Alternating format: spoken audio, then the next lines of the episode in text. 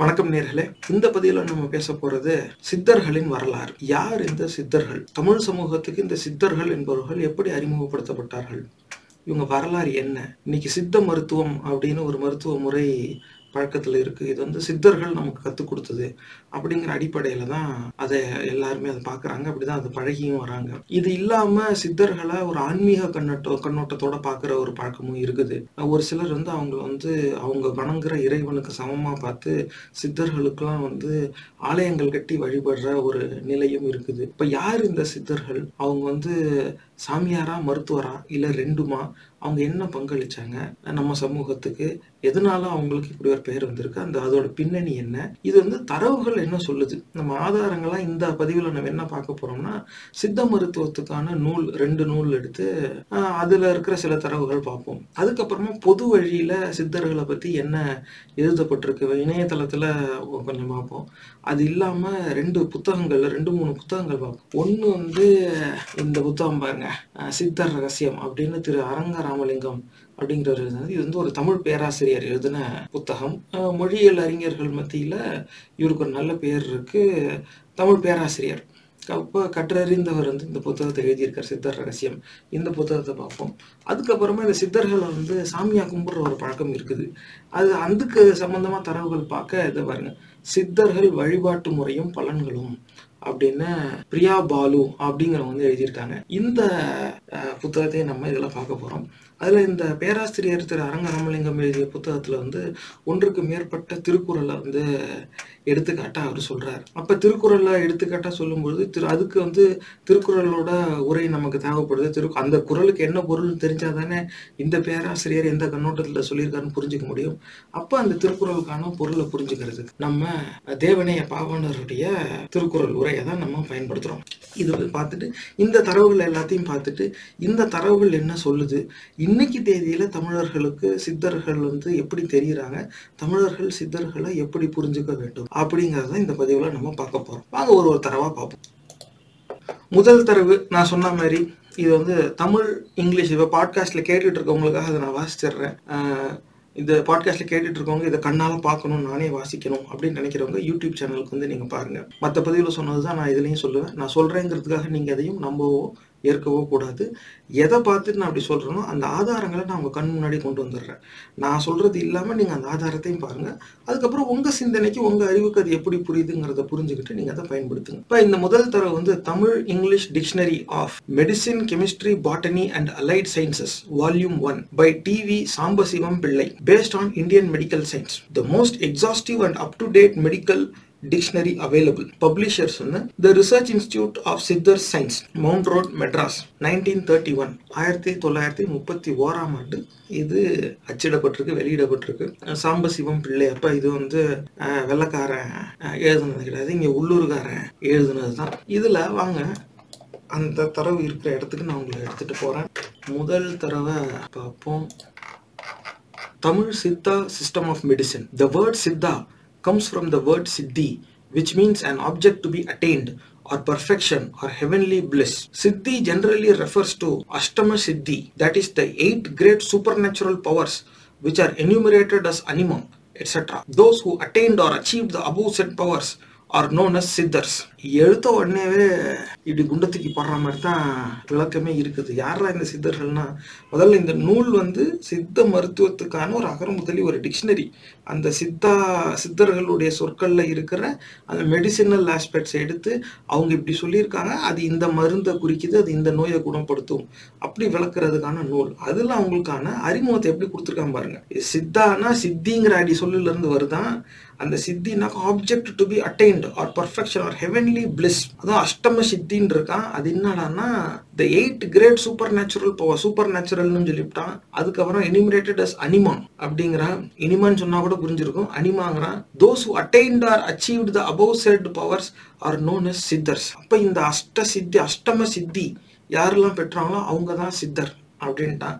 முதல்ல மருத்துவம் சார்ந்த ஒரு நூலில் என்ன மயிருக்கு ஹெவன்லி பிளிஸ் வருது. இதை வந்து நம்ம கேட்டாலும் அது என்ன அஷ்டம சித்தி சித்தி சித்தப்பான்னுக்கிட்டு இது வந்து ஆரம்பமே சொல்லுது இது முழுக்க முழுக்க புரட்டு. அப்போ இந்த சித்தர்கள்ங்கிற கதாபாத்திரமே வந்து செயற்கையாக மனிதர்களால் உருவாக்கப்பட்டதா? அப்படின்னா இதை வச்சு நம்ம உறுதி செஞ்சிட முடியாது. ஆனால் சித்த மருத்துவ நூல்லையே இப்படி புரட்டதான் எழுதி வச்சிருக்கிறாங்க. ஆனால் இந்த மாதிரி அறிவட்ட முண்டங்களுக்கு தான் இந்த மாதிரி நான் நாங்களும் வரலாறு எழுதின்னு இருப்போம் அப்படிங்கிற கூட்டத்தோட அண்டி நத்தி பிழைச்ச கூட்டம் தான் இந்த மாதிரிலாம் வேலை செய்யும். அப்போ எந்த கூட்டத்தில் தனக்கு ஒரு மரியாதை கிடைக்கும்னு வே- தேவை வருதோ அந்த கூட்டத்துக்கு ஏத்தாப்புல இவங்க அப்படியே ஜ- ஜாலரா அடிக்கிறது அந்த மாதிரி தான் இப்படி எழுதுறது.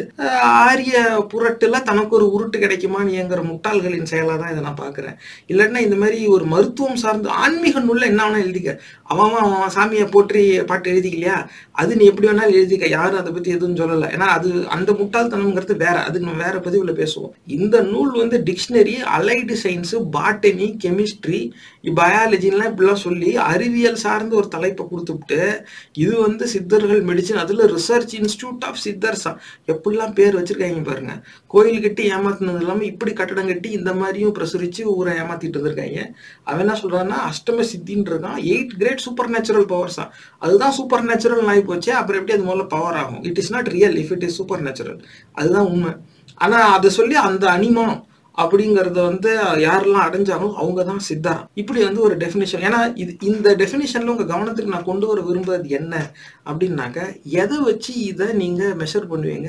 எதை வச்சு இதை நீங்க டிடெக்ட் பண்ணுவீங்க? இப்ப அந்த அஷ்டம சித்தி ஏதோ அதுக்கு ஒரு எட்டு பேர் சொல்லிக்கோன்னு வச்சுக்கோங்க ஏன்னா வே, இ ஓ ஞே, இதெல்லாம் வந்து நான் அஷ்டம சித்தியில சிலதுன்னு வச்சுக்கோங்களேன்.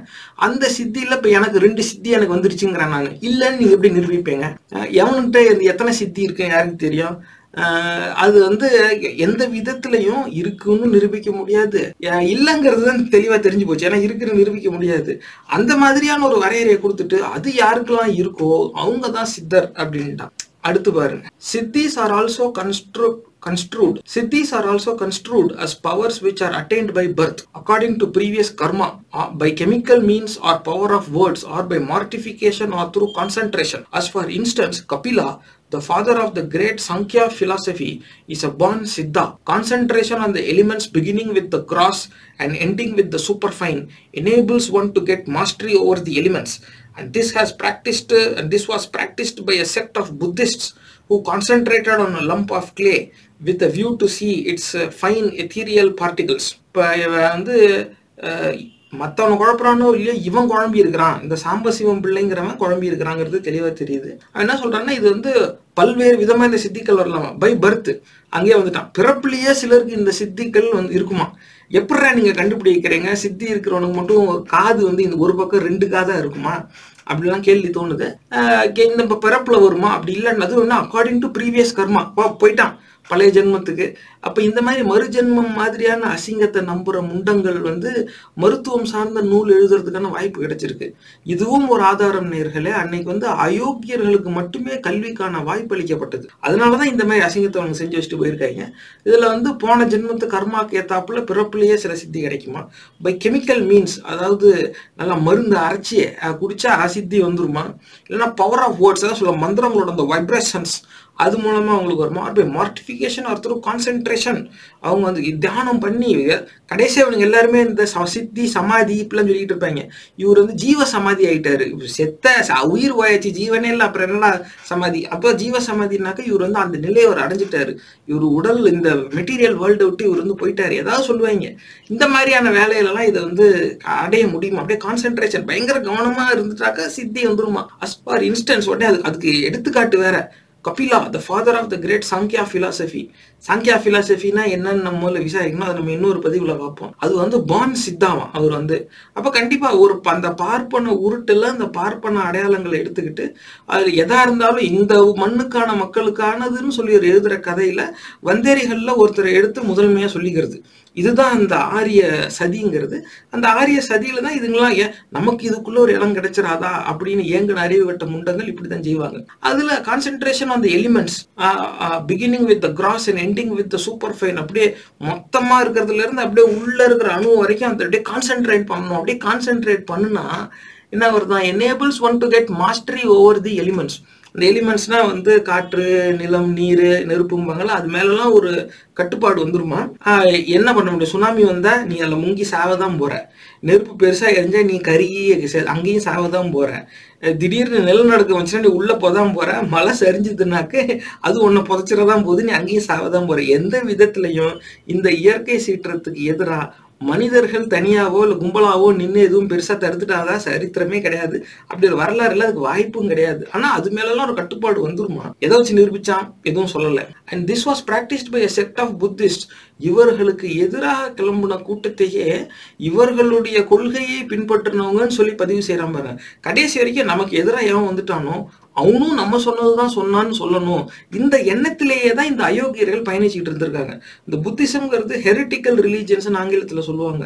இந்த இந்துங்கிற அசிங்கம் வந்து பெருசாக வளர்ந்து சமூகத்தை சிதைச்சிக்கிட்டு இருக்கிறத பார்த்து அதோட உடன்படாத சிலர் எனக்கு அந்த கொள்கை பிடிக்கல அந்த கோட்பாடு பிடிக்கல இது வந்து இந்த வந்தேரி தத்துவத்தில் எனக்கு உடன்பாடு இல்லை. அதனால நான் இந்த நான் வேற இது திசைகளை நான் போய்க்கிறேன். எனக்கான மெய்யல் கோட்பாடு நான் புதுசாக உருவாக்கிக்கிறேன்னு சொல்லிக்கிட்டு போ அந்த இதுதான் வந்து பௌத்த மதம். இப்போ அது ஒரு ஹெரிட்டிக்கல் ரிலீஜன் இந்த ஆரியர்கள் உருவாக்கிய இந்த மதத்துக்கு எதிரான சிந்தனை கொண்டவர்கள் அவங்களுக்கு பிடிச்ச மதத்தை உருவாக்குனாங்க கட்டமைச்சாங்க. அதில் ஒன்று தான் இது. ஆனால் இவங்க இப்படி பல நூல்களில் புத்திஸ்டும் இதுதான் செஞ்சாங்க. புத்தரை வேண்டுனதும் இதுதான் செஞ்சாங்கன்னு சொல்லியே இவங்களுடைய வரலாறுக்கு ஒரு பெரிய ஆதாரம் இருக்கிறது போல ஒரு மாயையை தான் உருவாக்குறாங்க. உண்மை என்னன்னாக்க நம்ம சமூகம் அந்த மாயைக்கு ஏமாந்து போயிடுச்சு இன்னைக்கு ஏமாந்த நிலையில தான் இருக்கு. ஆனால் நீ வந்து எங்கேயோ சித்தாங்கிற சித்திங்கிற ஏன் இப்போ பௌத்த மதத்தை கொண்டு வர இதுக்குள்ள? அப்படிங்கிற ஒரு கேள்வி கேட்கலாம். அது எங்கேயும் சொல்லலை. ஆனால் இது வந்து புத்திஸ்ட் கூட செஞ்சாங்களாம். Who concentrated on lump of clay ஒரு களிமண் வச்சு அதிலே concentrate பண்ணாங்களாம். With view to see it's fine ethereal particles அப்படியே அது உள்ள கான்சென்ட்ரேட் பண்ணால் அது உள்ள இருக்க அணு தெரியுமா? ஒன்று நீ மைக்ரோஸ்கோப்பில் வச்சு பார்க்கணும். அப்போ தான் வந்து அந்த இதெல்லாம் தெரிய வரும். இப்போ எலக்ட்ரான் மைக்ரோஸ்கோப்பும்பாங்க அந்த அளவில் போய் பார்க்கணும்னாக்க அப்போ அந்த அன்னைக்கு தேதியில் அறிவியல் அவ்வளோலாம் வளரலாம் அதெல்லாம் கிடையாது. ஆனால் அதுக்கு அப்படி ஒன்று இருக்குங்கிற புரிதல் மட்டும் எனக்கு இருந்துச்சு. அதை வச்சுக்கிட்டு இவன் உருட்டிக்கிட்டு இருக்கான்.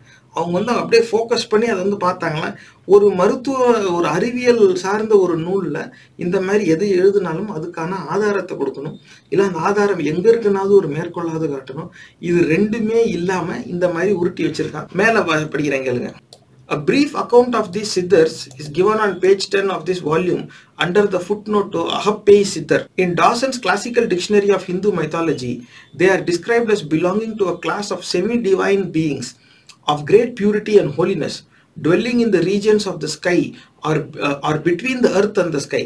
But they're generally mistaken for ghost இப்போ இவன் வந்து அகப்பை சித்தர் அப்படிங்கிற ஒரு இதுல இருந்து கொடுத்துருக்காங்க இதில் வந்து சில சித்தர்களுடைய வரலாறு கொடுத்துருக்குன்னு ஏதோ ஒரு மேற்கோள் காட்டுறான். இப்போ இன்னொன்று என்ன சொல்றா Dowson's classical dictionary of Hindu mythology அதாவது வெள்ளக்காரன் வந்து எங்களுக்கு எதிராக எழுதிட்டான். வெள்ளக்காரன் வந்து எங்கள் மதத்தை சிதைக்கிறதுக்காகவே பண்ணிட்டான். வெள்ளக்காரன் தான் நம்ம நாட்டுக்குள்ளே ஜாதியை கொண்டு வந்தான்.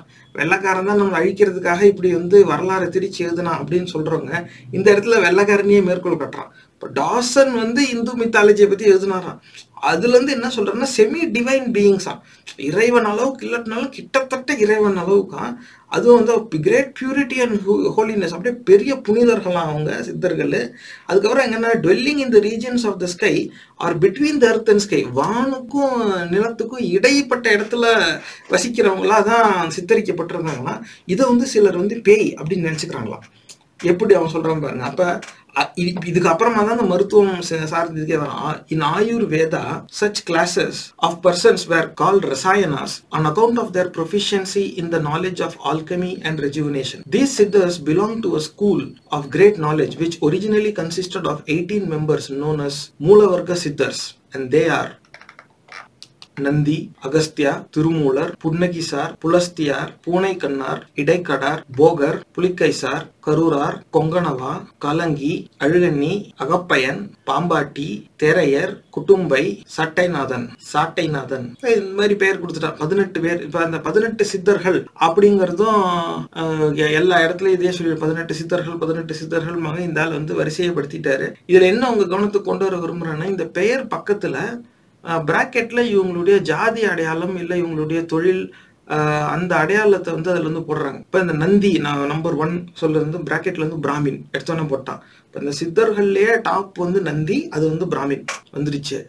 அடுத்தது வந்து அகஸ்தியா அவர் வந்து வெள்ளாலா அப்புறம் திருமூலர் அவரும் வெள்ளாலா புன்னகி சார் அது வந்து கேனரிஸ் ஷெப்பர்ட் கன்னட மொழி பேசுற ஆடு மேய்கிறவன். அப்புறம் புலஸ்தியார் சிங்களி பூனை கண்ணார் நாட் நோன் தெரியலையா? அங்க வந்து இடைக்காடார் ஷெப்பர்ட் ஆடு மேய்கிறவன் போகர் அ சைனீஸ் பாட்டர் சைனாவில் இருக்க பானை செய்யறவன் Pulikesar not known Karurar metal worker இரும்படிகிறவன் கொங்கனவா Konkani shepherd ஆடு மேய்க்கிறவன் அந்த மொழி பேசுறாள் போல. காலங்கி கோல்டு ஸ்மித் வந்து இந்த தங்கம் நகைகள் செய்யற ஆசாரி. அப்புறம் அழுகண்ணி நான் பார்பர் நான் முடி திருத்தம் செய்யறவரு அகப்பையன் வெள்ளலா பாம்பாட்டி ஜோகி தேரையர் பிராமின். குட்டம்பை ஷெப்பர்ட் ஆடு மேய்கிறவன் சாட்டைநாதன் சிங்களி. அப்ப இந்த மாதிரி வந்து ஜாதி மற்றும் தொழில் ரீதியான அடையாளங்களை இந்த இடத்துல அவன் குறிப்பிடுறான் ஏன் அதை குறிப்பிடுறான் அப்படிங்கிறது நமக்கு தெரியல.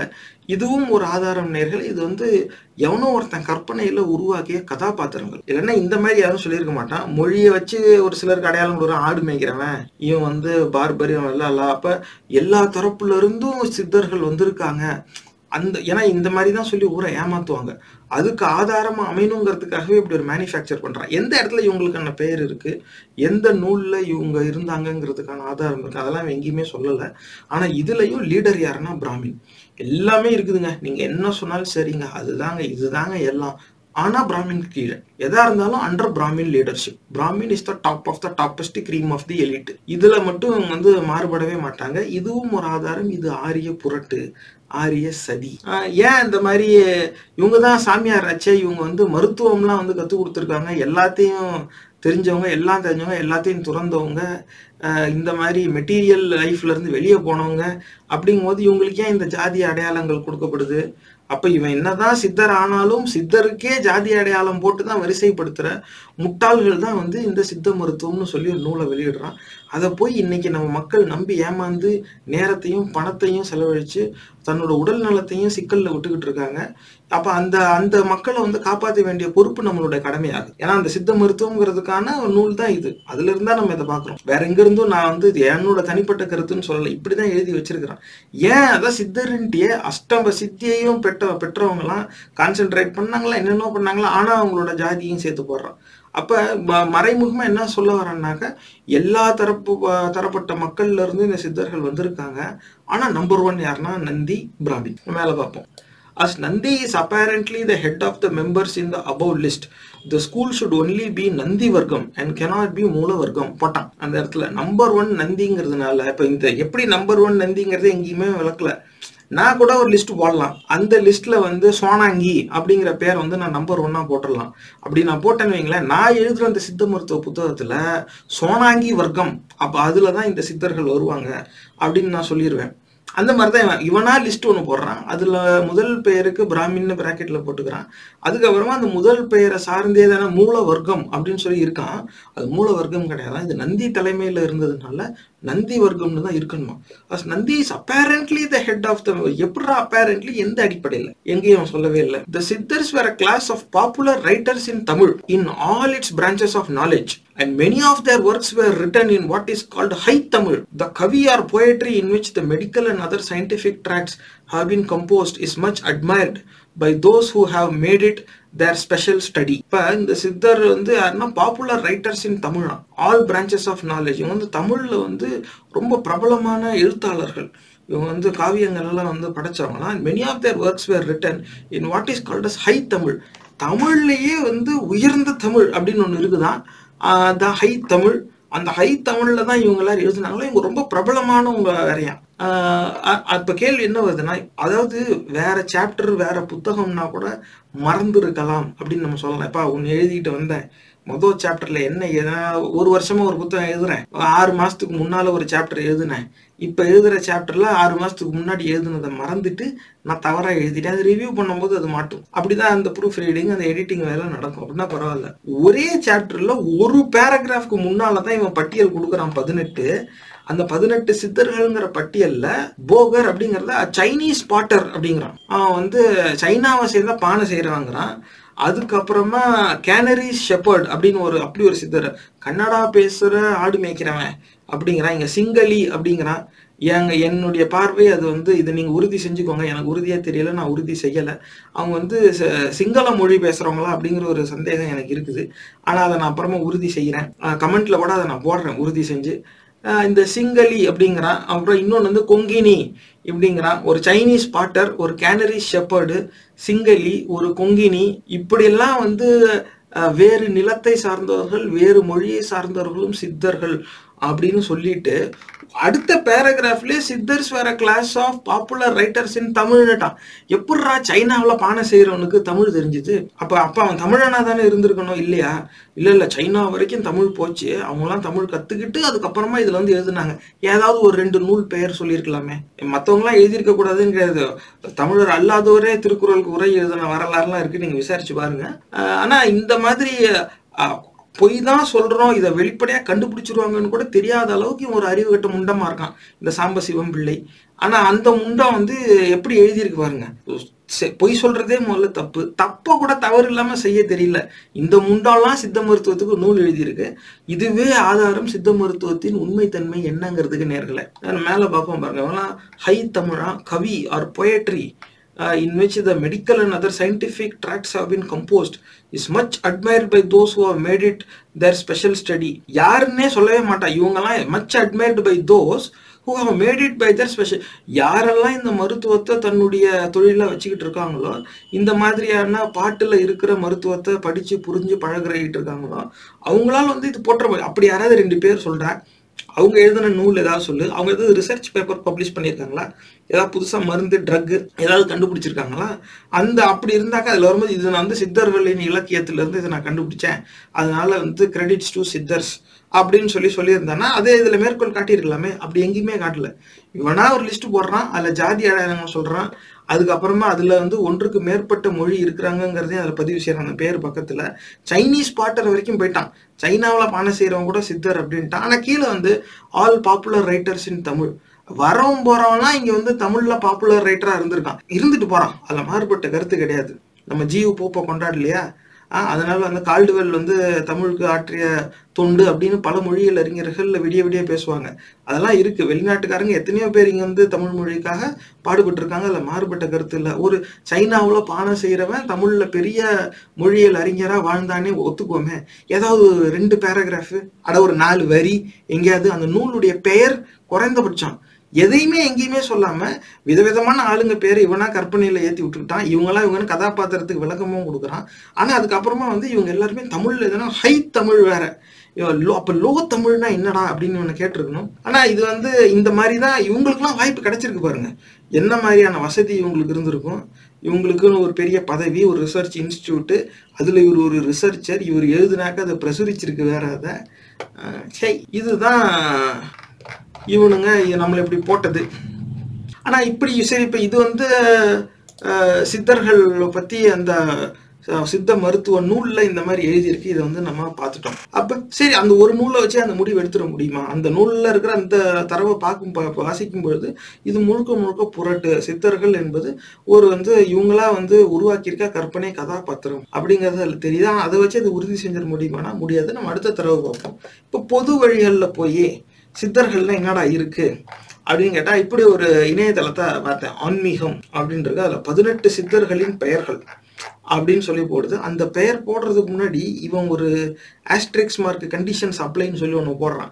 அதை வாசிக்கிற அது என்னன்னு கேளுங்க. சித்தர்கள் பட்டியலில் பழங்கால நூல்களிலும் தற்கால புத்தகங்களிலும் பல பெயர்கள் மாறுபடுகின்றது. இந்த பட்டியலில் உள்ள சித்தர்கள் தவிர புலஸ்தியர் புலிப்பாணி புன்னகீசர் கொங்கேயர் பூனைக்கண்ணார் காலாங்கிநாதர் அழுக்காணி தேரையார் ரோமரிஷி ஆகியோரும் சிலரது கூற்றுப்படி பதினெண் சித்தர்களே. இவர்களில் புலஸ்தியர் காலாங்கிநாதர் அழுக்காணி போன்றோர் பட்டியலில் உள்ள சிலருக்கு குருவாகவும் இருந்திருக்கிறார்கள். இதன் மூலம் இவர்களும் எவ்விதத்திலும் குறைந்தவர்கள் அல்ல என்பதை அறியலாம். பதினெட்டு சித்தர்கள் என்பது ஒரு சபை எனவும் இது பல்வேறு நூற்றாண்டுகளில் கூடியது எனவும் அந்தந்த காலகட்டங்களில் வாழ்ந்த சித்தர்கள் அதில் பங்கு பெற்றார்கள். ஆகவே பதினெண் சித்தர்கள் பட்டியல் நூலுக்கு நூல் வேறுபடுகிறது எனவும் கருதத்தக்க சில சுவடிகளும் கிடைத்துள்ளன. இப்ப இவனை இவனே முன்னாடியே போட்டுக்கிறான். ஏன்னா இவன் ஒரு லிஸ்ட் போடுறதுன்னு முடிவு பண்ணிட்டான். ஆனால் இவனுக்கு தெரியுது. இதை பார்த்துட்டு வேற இடத்துல போனால் லிஸ்ட் வேற மாதிரி இருக்கு. நமக்கு முன்னாடி பல பேர் வந்து சித்தர் லிஸ்ட்னு சொல்லி போட்டுவிட்டான். அப்போ நம்ம போடுற பதினெட்டு அவன் போடுற பதினெட்டோட மேட்ச் ஆகலனாக்க எது ஒரிஜினல் எது டூப்ளிகேட்டுன்னு மக்கள் மனசில் கோவம் வரும். அப்போ என்ன பண்ணிட்டான்? இந்த ஔவையாருக்கு சொல்ற மாதிரி இது ஒரு பட்டம். ஒரு ஒரு சங்கத்துல ஒரு ஒருத்தர் இருந்தான்ப்பா. அப்போ இவனா சொல்ல இது ஒரு சபை அப்படின்ட்டான். அந்தந்த காலகட்டத்துக்கு இருந்தாங்க. அப்படின்னா ஒரு பத்து வருஷத்துக்கு ஒரு ப ஒரு ஒரு குரூப்பு எப்ப இவங்க எல்லாரும் சித்தர்கள் அப்ப இவங்கெல்லாம் அந்த பதவியை விட்டு போறதுக்கு முன்னாடி இன்னொருத்தரை பிடிச்சவங்க உட்கார வச்சிருப்பாங்க. இப்ப அடுத்த பதினெட்டு இப்ப இந்த யூ டூ அப்படின்னு சொல்லி ஒரு ராக் பேண்ட் இருக்கும். அந்த மாதிரி நிறைய இந்த இசை குழுக்கள்லாம் நீங்க பாத்தீங்கன்னாக்கா அந்த பேண்ட் என்னைக்குமே இருக்கும். இது வரைக்கும் அந்த பேண்டில் எத்தனை பேர் ட்ரம் வாசிச்சான்னு பார்த்தா பல பேர் வாசிச்சிருப்பான் ஆனால் ஆனா அந்த பேண்ட் வந்து என்னைக்கும் அழியாமையே இருக்கும். இப்போ ஒரு சில குழுக்கள் வந்து ஒரு அஞ்சு பேர் சேர்ந்து ஒரு ட்ரம் வாசிக்கிறவர் ஒரு கிட்டார் வாசிக்கிறவர் ஒரு பாடுறவர் இந்த மாதிரி ஒரு கீபோர்டு வாசிக்கிறவருனாக்கா அவங்க வயசு அவங்க இருக்கிற வரைக்கும் அவங்க வாசித்து பாடி பிரபலமாகி எல்லாம் இருந்தவங்க கடைசியில் வயசானதும் அவங்க அதெல்லாம் நிறுத்திட்டு கடைசியில் இறந்துருவாங்க. அந்த பேண்ட் அதோட காணாமல் போயிடும் ஆனால் ஒரு சில பேண்ட் எடுத்துக்காட்டுக்கு யூடியூப் இந்த மாதிரி ஒன்று நிறைய பேண்ட் இந்த மாதிரி இருக்குது. அந்த பேண்ட் வந்து அந்த குழு வந்து நிலையாகவே இருக்கும். அப்படின்னா அந்த ஒரு ட்ரம்மர் வந்து அவன் காலம் முடிஞ்சிருச்சு இதுக்கு மேலே அந்த மாதிரி வாசிக்க முடியலை அப்படின்னாக்க இன்னொரு ட்ரம்மரை அவன் பயிற்சி தந்து அந்த இடத்துல உட்கார வச்சுட்டு அவன் நோந்துருவான் அப்ப யூடியூங்கிறது என்னைக்கும் அப்படியே இருக்கும். அந்த பேண்டில் ஆளுங்க வந்துகிட்டே இருப்பாங்க. இது ஒரு எடுத்துக்காட்டு. இது நீங்க விசாரிச்சுக்கோங்க. இந்த மாதிரி பல ராக் பேண்டு அது மாதிரி இசை குழுக்கள் வந்து இருக்குது உலகத்துல.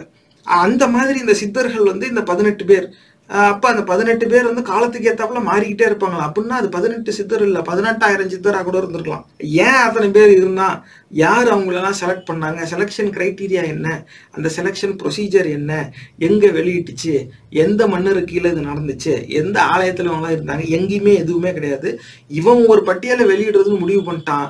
அப்ப அது பொய் வந்து நிரூபணம் ஆயிடும்னு தெரியுது. ஆனா அது சொல்றதுக்கு முன்னாடி ஒரு போட்டு வைக்கிறாராம். இந்த மாதிரி இப்படி சொல்லி நம்ம சொல்லணும் அப்போ அங்கங்க நூலுக்கு நூல் வந்து நூலுக்கு நூல் மாறும் சரி. எந்த நூல் எங்க இருந்து எடுத்ததுங்கிறத சொல்லணும்ல. அந்த சித்த மருத்துவ நூலும் சொல்லல. இவனும் சொல்லல எங்க இருந்துன்னு இதுல கடைசியா முடிக்கிறத பாருங்க. நூலுக்கு நூல் வேறுபடுகிறது எனவும் கருதத்தக்க சில சுவடிகளும் கிடைத்துள்ளன. முதல்ல ஏன் கருதணும்? அதுக்கப்புறமா அந்த சில சுவடிகள்ங்கிறது எங்க? எவனுக்கு கிடைச்சது? அவன் எங்க வெளியிட்டான்? ஏன்னா கிடைத்துள்ளன அப்படின்னா அப்ப எவனுக்கு கிடைச்சது அவன் எங்க வெளியிட்டான்? அப்ப இது ஏன் கரு ஏன் கருதணுங்கிறதே அவன் சொல்லல. சில சுவடிகள் ஏதுடா சுவடி? அந்த சுவடிக்கு ஏதாவது பேர் இருக்கா? ஒன்று கையில் இருந்தாக்க ஸ்க்ரீன்ஷாட் எடுத்து போடு இதை ஸ்கேன் பண்ணி போடு. அப்படி இல்லாட்டினாக்கா இந்த ஆலயத்தில் இருக்க கல்வெட்டில் இந்த பக்கத்தில் இங்கே எழுதியிருக்குன்னு சொல்லு. ஏன்னா இப்போல்லாம் அந்த கல்வெட்டை வாசிக்கிறதுக்குலாம் நிறைய நிபுணர்கள் இருக்காங்க. அவங்க கிட்ட நம்ம தெரிஞ்சுக்கலாம். அப்படி இல்லாட்டினாக்க கிடைத்துள்ளனே யாருக்கு கிடைச்சிது? எப்பா இந்த நூலாசிரியர் வந்து அவருடைய ஆய்வு கட்டுரையில இந்த இடத்துல சித்தர்கள் சார்ந்த வரலாறுன்னு சொல்லி கிடைக்குது. அதுல வந்து ஒன்றுக்கு மேற்பட்ட பட்டியல் வந்து இருக்கு. பதினெட்டு பதினெட்டுன்னு பல பதினெட்டு இருக்குது அப்படின்னு அவர் சொல்லியிருக்காரு. அப்படின்னு நீங்க சொன்னா கூட பரவாயில்ல. சரி யார் அவரு? அவருடைய ஆய்வு கட்டுரை என்ன? அப்படிங்கறத பார்த்து மக்கள் தெரிஞ்சுக்கலாம்ல. ஆனா இவன் அதையும் சொல்லல. கருதத்தக்க சில இது வந்து இந்த ஃபேக் நியூஸ்ங்கிறது இப்படிதான் இருக்கும். கூறப்படுகிறது சொல்லப்படுகிறது சொல்லப்படுகின்றன. இந்த மாதிரிலாம் போட்டு யாரா சொல்றா? எங்கடா சொன்னாங்க? அந்த ஆதாரத்தை வெளியிடுறான்னா அது மட்டும் வெளியிடவே மாட்டான். ஆனா இந்த மாதிரியே தான் பேசிக்கிட்டு இருப்பாங்க. யூடியூப்ல இந்த மாதிரி நிறைய இருக்குங்க. நீங்க பாருங்க பல பேர் வந்து ஆ இதெல்லாம் அப்படி இருக்கா? அப்படி இருக்கு? எங்கடா இருக்கு? ஏதாவது ஒரு போட்டோவையாவது காட்டுறான். இப்ப இதுக்குள்ளதான் இருந்தாங்கன்னு சொல்றாங்க. அப்படின்னு இந்த கோயில் முன்னாடி நின்று ஒரு வீடியோவை போடுவான். சொல்றாங்க சரி எவன் சொன்னான்? அந்த சொன்னதுக்கான ஆதாரம் என்ன? அவன் சொன்னதை பாட்டா எழுதி வச்சானா? அந்த பாட்டை எங்கேயாவது செதுக்கி வச்சாங்களா? கல்வெட்டில் இருக்கிறதும் வரலாறு தான் மாறுபட்ட கருத்து கிடையாது குறைந்தபட்சம் அதை போய் காட்டணுமா இல்லையா? அது எங்கேயுமே யாரும் சொல்லவே இல்லை இவனும் சொல்லலை.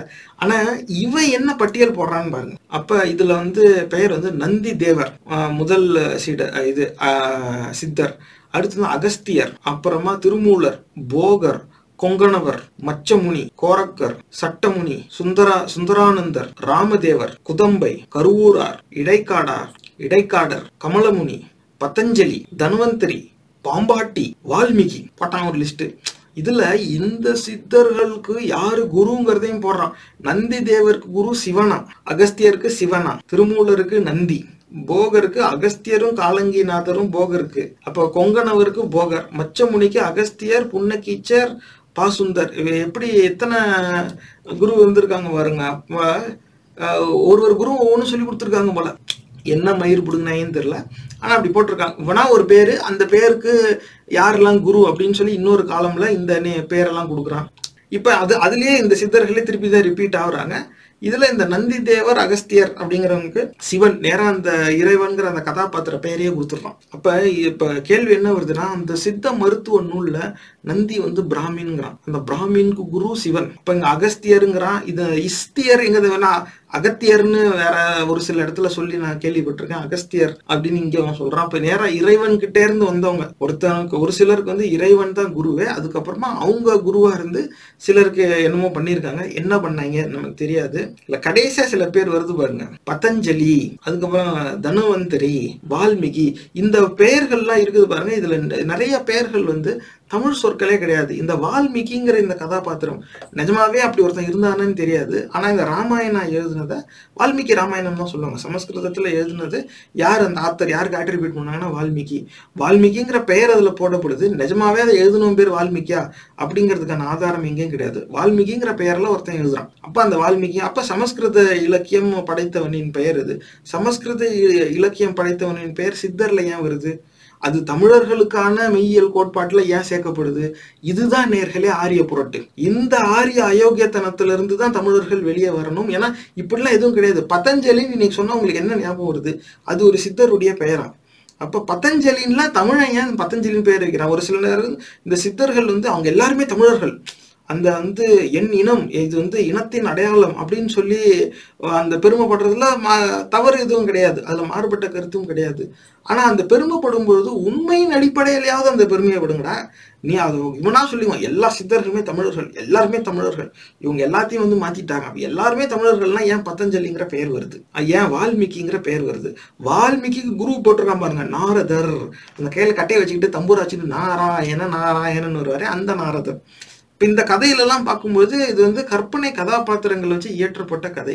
அதில் வர கதாபாத்திரங்களை எப்படி நிஜத்தோட கலக்கிறான் பாருங்க. அப்ப இந்த இப்- இப்படிதான் நேர்களை இந்த ஆரியர்கள் வந்து இந்த மாதிரி போலியான ஒரு கட்டமைப்பை வந்து மதம்ங்கிற பேரை உருவாக்கி நம்மள பல நூற்றாண்டுகளா ஏமாத்திக்கிட்டு இருக்காங்க. இன்னமும் ஏமாந்து போய் அவங்களுடைய ஆலயத்துல நேரத்தையும் உழைச்ச காசையும் நம்ம எழுந்துகிட்டு இருக்கோம். இது வந்து நம்ம அறிவுக்கு ஏதாவது ஒரு நாள் இந்த உண்மை எட்டியே ஆகணும்.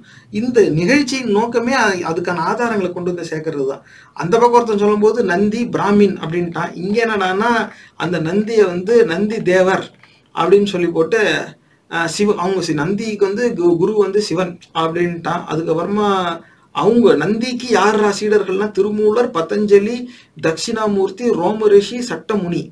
இவங்க எல்லாரும் சீடர்களா இப்படி வந்து கே- ஆண்டு போடுறாங்க கிபி பத்தாம் நூற்றாண்டு கிபி பத்தாம் நூற்றாண்டு கிபி பதினாலாம் நூற்றாண்டு எந்த இடத்துல இருந்து இந்த தேதி எடுத்தான்? அந்த அதை வந்து எங்கேயுமே யாருமே குறிப்பிடல. இது இவன் இல்லை. இந்த மாதிரி எந்த இணையதளத்துலையுமே இதெல்லாம் இருக்கவே இருக்காது. மறுபடியும் இந்த லிஸ்ட்டை வாசிக்கிற பாட்காஸ்ட்ல கேட்கறவங்களுக்காக நந்தி தேவர் அகஸ்தியர் திருமூலர் போகர் கொங்கணவர் மச்சமுனி கோரக்கர் சட்டமுனி சுந்தரானந்தர் ராமதேவர் குதம்பை கரூரார் இடைக்காடர் கமலமணி கமலமுனி பதஞ்சலி தன்வந்தரி பாம்பாட்டி வால்மீகி. இப்படிலாம் இருக்கு. ஏன் சமஸ்கிருத பேர் இதில் வருது? அப்போ இந்த பதினெட்டு சித்தர்களும் தமிழர்கள் ஏன் இவங்களை பின்பற்றணும்?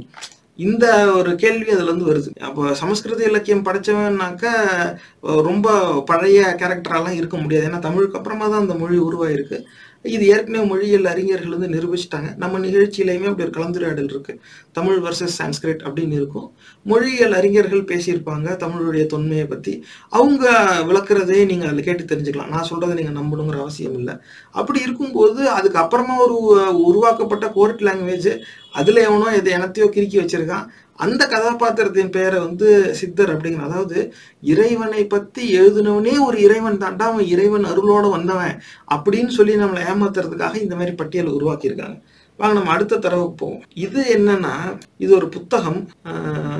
டிஜிட்டல் வெர்ஷன்ல தான் என்கிட்ட இருக்கு. அதனால யூடியூப்ல இருந்து பார்த்துக்கோங்க ஸ்கிரீன்ஷாட்டு ஈழத்து சித்த சிரோமணிகள் அப்படின்ட்டு அப்போ இலங்கை தமிழர்கள் வரைக்கும் இந்த புரட்டு போய் அவங்கள வந்து ஏமாத்திருக்கு ஜாதி மதமும் போகாத இடமே கிடையாது போல. அது குறிப்பா நம்ம மக்கள் இருக்கிற இடமா தேடி போய் வச்சு செஞ்சிருக்கு. ஈழத்து சித்த சிரோமணிகள் அப்படிங்கிறாரு.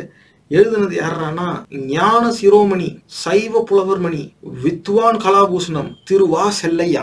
இந்த மாதிரி அயோக்கியர்களை விட்டு வச்சது தான் தமிழ் சமூகம் செஞ்ச மாபெரும் குற்றம். இந்த மாதிரி குற்றங்கள் இன்னைக்கு தேதியே நடந்துகிட்டு இருக்கு. ஏங்க ஒரு லட்சம் ரூபாங்க. கையில ஒரு லட்ச ரூபா பணம் இருந்துச்சுன்னு வைங்களேன். நல்லா அந்த A five size A four ஷீட்டை ரெண்டா மடிச்சிங்கன்னு வைங்க. அந்த மாதிரி ஆயிரம் புத்தகம் நூறு பக்கம் கொண்ட ஆயிரம் புத்தகம் அச்சடிச்சிடலாம். இது மலிவான ரேட்டு நீங்க வந்து நீங்க எந்த கர்மத்தை வேணாலும் உள்ள நீங்க எழுதிக்கலாம். நீங்க வாந்தி எடுத்து அதை ஸ்கிரீன்ஷாட் எடுத்து இது சித்தர்கள் வந்து எச்சி துப்புனாங்க இதுல தான் செலஸ்டியல் பவர்ஸ் வந்துச்சு அப்படின்னு நீங்க எழுதி வச்சுக்கலாம். அதையும் வந்து பப்ளிஷ் பண்ணுவாங்க. ஒரு லட்ச ரூபா இருந்தா நூறு பக்கங்கள் கொண்ட ஆயிரம் புத்தகம் இன்னைக்கு யார் வேணாலும் வெளியிடலாம். விசிட்டிங் கார்டு மாதிரி நீங்க கொடுத்துக்கிட்டே போகலாம். இந்த மாதிரி பல ஆண்டுகளா அயோக்கியர்கள் நம்ம சமூகத்தை ஏமாத்திக்கிட்டு இருக்காங்க. அதுல ஒண்ணுதான். ஞான சிரோமணி சைவ புலவர்மணி வித்வான் கலாபூஷ்ணம் திருவா செல்லையா.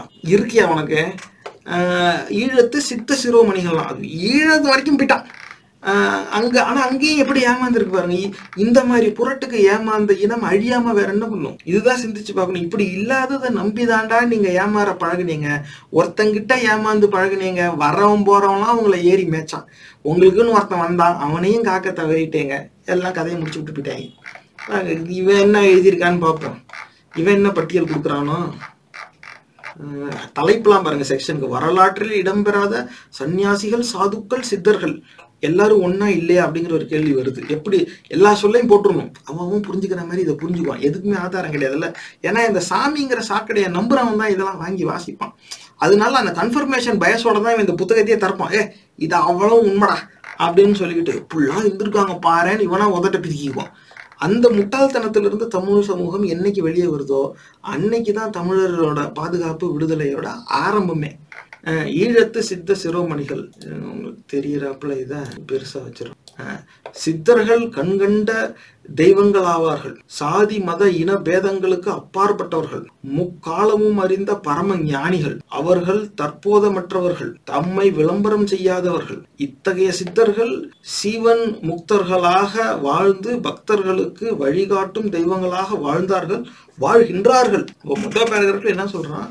கண்கண்ட தெய்வங்களாம் அவங்களாம் வந்து கண்ணால பார்க்கக்கூடிய தெய்வமா? யார் எப்படி அவன் தெய்வமானா சொல்லல. நான் சாதி மத இன பேதங்களுக்கு அப்பாற்பட்டவர்கள். ஆக இந்த கதாபாத்திரங்கள்லாம் இந்த அசிங்கம் உருவானதுக்கு அப்புறமாவும் இருந்திருக்காங்க. அவங்க மேலே இது திணிக்கப்பட்டிருக்கு. அந்த மொத பட்டியலில் வந்து இங்கே கொராபரேட் ஆயிருது. அவன் வந்து நந்தி வந்து பிராமின். இவங்க வந்து சைனீஸ் பாட்டர். இவங்க வந்து வெள்ளாளா? அப்படின்னு அந்த இடத்துல பிராக்கெட்ல ஜாதி பேரை போட்டாம பாருங்க. அப்ப தெரியுது. ஜாதி மத இன பேதங்களுக்கு அப்பாற்பட்டவர்கள் முக்காலமும் அறிந்த பரம ஞானிகள் அதாவது இறந்த காலம் நிகழ்காலம் வருங்காலம் எல்லாமும் அவங்களுக்கு தெரியுமா? ஆஹ் இந்த ஆஹ் இந்த pirates of the Caribbean Matrix இந்த மாதிரி படத்துல எல்லாம் வருங்காலத்தை கணிக்கிறதுக்குன்னு ஏதாவது ஒரு கிளவிகிட்ட போய் குறி கேட்பாங்க. எங்கேயோ ஒரு இடத்துல ஒளிஞ்சிருக்க மாதிரி இருக்கும். அந்த ஆரக்கல் அப்படின்லாம் சொல்லிட்டு வந்துடும் எல்லாமே தெரியும். நான் ஈக்குவேஷன்ல இருக்கிற ஈக்குவல் சிம்பிள் மாதிரி. எனக்கு அந்த பக்கமும் தெரியும் இந்த பக்கமும் தெரியும். ரெண்டும் தெரியல பிரச்சனையை தீர்க்க வேண்டியதானே முண்டமே அப்படின்னு நம்ம கேட்க தோணும் அந்த இடத்துல. நம்ம அந்த தேட்டர்ல ரொம்ப சுவாரஸ்யமா படம் பார்க்கும்போது டப்புன்னு நமக்கு தோணுது. ஆனா என் மனசுல அதுதான் தோணுச்சு. நீ தான் ஈக்குவல் சைன் தானே? ரெண்டு பக்கமும் தெரியுதுல்ல. ஒரு பக்கம் பிரச்சனைன்னு தெரியுதுல்ல. அதை அழிச்சு விட வேண்டியதானே ஏன் விடல? அப்படின்னு அப்படி அழிச்சிட்டாக்க அங்க ப படமே இருக்காது அந்த கதையே இருக்காத. அதனால அதே மாதிரி இவங்க முக்காலமும் அறிந்தவர்களாம் சித்தர்கள். எல்லாமும் தெரியும். எல்லாமும் தெரியும்னா அப்ப வர வேண்டிய பிரச்சனையும் தெரியும்ல. அதை தடுக்காம என்ன மயிரிட புடுங்கிட்டு இருந்தீங்க? அப்படின்னு சித்தர்களை பார்த்து கேட்டிருக்கணும். ஆனா அதெல்லாம் கேட்கல. இவர் இப்பதான் ஆவணப்படுத்த வந்திருக்கிறாரு. என்ன புடுங்குறாருன்னு மேல பார்ப்போம். அடுத்த பேராகிராஃப் பாருங்க. பூ உலகெங்கும் சித்தர்கள் வாழ்ந்தனர் வாழ்கின்றனர். வா- வாழ்ந்தாங்களாம் இப்போ வா இன்னும் வாழ்ந்துகிட்டு இருக்காங்களாம். எங்கடா எந்த அட்ரஸ்ரா அவங்களுக்கு ஏதாவது ஆதார் கார்டு ஏதாவது இருக்கா? அவங்கள பிடிக்க முதல்ல. அவர்களின் வரலாறு வார்த்தைக்குள் அடங்காத ஐயோ அவங்க வரலாறுலாம் வார்த்தைக்குள்ளே அடங்காத எதுக்குள்ள அடங்கும் அப்படின்னு கேட்கணும்ல? ஆஹ் மோனமும் ஞானமும் நிறைந்த சித்தர்கள் பலர் பாரத நாட்டிலும் ஈழ நாட்டிலும் காலத்துக்கு காலம் வாழ்ந்து பற்பல சித்துக்களினால் உலகத்தவர்களை ஆச்சரியத்தில் மூழ்கடித்துள்ளனர். சர்க்கஸ் ட்ரிக்ஸ் பண்ணிட்டு இருந்தாங்களா இவங்க? இந்த குயி சொல்றது இந்த குரலி வித்தை அந்த வித்தை காட்டுறது. இந்த ஒரு சின்ன முட்டை மாதிரி கல் வச்சுக்கிட்டு நம்ம ஷார்ட்ஸுக்குள்ள இருந்து அது உழுவுற மாதிரி காட்டுறது. அப்புறம் நம்ம காசையே வாங்கி நம்ம முன்னாடியே அந்த காசை காணாம போய்க்கிறது. அப்படிலாம் வந்து நிறைய பேர் வித்த காமிச்சுக்கிட்டு இருப்பாங்க ரோட்ல. அந்த மாதிரி ஏதோ பண்ணிட்டு இருந்திருக்காங்க போல. பாரத நாட்டிலும் ஈழ நாட்டிலும் வந்துடுச்சு. காலத்துக்கு காலம் வாழ்ந்து பற்பல சித்துக்களினால் உலகத்தவர்களே ஆச்சரியத்தில் மூழ்கடித்தனர். அவங்களுக்கு வேற வேலை உலகத்துல இருக்கிறவங்களுக்கு வேற வேலையே கிடையாது? இவன் இந்த பதினெட்டு பேர் என்ன செய்யறாங்கன்னு பார்த்து இப்படி பண்ணிட்டான் பாரு அப்படின்னு அவங்க செஞ்சுட்டு இருந்தாங்க இதான் உலகத்துக்கு வேலை. இவனுங்க வந்து அதை பயன்படுத்தி இவங்க வந்து அப்படி வைரல் ஆயிருக்காங்களா அன்னைக்கு. பெருசா சித்துக்களினால் என்ன சித்து அதுக்கான ஆதாரம் எங்க தெரியாது. இந்த வகையில் ஈழத்திலும் பற்பல சித்தர்கள் வாழ்ந்தனர் போட்டான். அந்த நிலத்துல வந்துருச்சு கதை. நம்மளும் அதே கதையை இங்க போட்டாகணும். பட்டையும் கொட்டையுமா ஃபார்ம் ஆயிட்டோம். போடு அதுக்கான சீசன் டூ இங்க போடு. இங்க இருக்கிற முட்டாள்கள் அங்க இருக்கிறத வாங்கி படிக்கவா போறான்னு சொல்லி இவனை அடிச்சு விடுறான். அப்ப அந்த அந்த வகையில ஈழத்திலும் பற்பல சித்தர்கள் வாழ்ந்தனரான் அப்ப பல பதினெட்டு வந்துச்சு அப்ப இங்கேயும் சில பதினெட்டு இருந்திருக்கு. அது எப்படி ஈழத்துக்கான பதினெட்டு மட்டும் இருந்திருக்கு அப்படிங்கிற ஒரு சந்தேகமும் வருது. அதாவது இந்த ஃபேக் நியூஸுங்கிறது ரொம்ப சுலபமா பரவும். அந்த ஏமாற்று தகவலுங்கிறது ரொம்ப வேகமா பரவும். நிறைய பேரை போய் சேருங்கிறதுக்கு இதுவும் ஒரு எடுத்துக்காட்டு நேர்களை. அடுத்து பாருங்க. அவர்களுள் எழுவரை நாம் ஈழத்து சித்த சிரோமணிகளாக இங்கே குறிப்பிடுகின்றோம். அந்த நிறைய பேர் இருக்காங்க அதில் ஏழு பேர் மட்டும்தான் இந்த நூலில் இவன் குறிப்பிடுறான் நாம் கூறும் ஏழு சித்த சிரோமணிகளுக்கு பதிலாக வேறு சிலரை அன்பர்கள் கூறுவதற்கும் இடம் உண்டு. நாங்கள் சொல்கிறது இல்லாமல் மற்றவங்களே சொல்லிக்கலாமா? ஏன்னாக்க நானும் முட்டாப்பைய அவனும் முட்டாப்பைய என் முட்டாள்தனத்துக்கு ஏற்றாப்புல நான் உளர்றேன். அவன் முட்டாள்தனத்துக்கு ஏற்றாப்புல அவன் உளருவான். தான் இந்த இடத்துல இவர் வந்து எழுத்தாளர் வந்து ரொம்ப தெளிவாக சொல்கிறாரு அவருடைய முட்டாள்தனத்தில் ஒரு நேர்மை கலந்துருக்குங்கிறத நான் அவங்க கவனத்துக்கு கொண்டு வர விரும்புகிறேன் ஏனெனில் சித்தர்களின் வரலாறு பரம ரகசியமானது. யார் வேணா சொல்லலாமா? நான் ஒரு ஏழு பேரை சொல்றேங்க. இதே மாதிரி வேற ஒருத்தவங்களும் சொல்லலாம். அப்படின்னா எனக்கு தெரிஞ்ச மாதிரி மற்றவங்களுக்கும் தெரியலாம். ஆனா எது தெரியுதோ அது ரொம்ப ரகசியம். அந்த இதை அந்த ஐரணி உங்க புரிஞ்சிருக்கும்னு நினைக்கிறேன். எனக்கு ஒன்று தெரியுமா? அதே மாதிரி உங்களுக்கும் வேற ஒன்று தெரிஞ்சிருக்கலாமா? ஆனா நம்ம ரெண்டு பேருக்கும் தெரிஞ்சது ரகசியம்.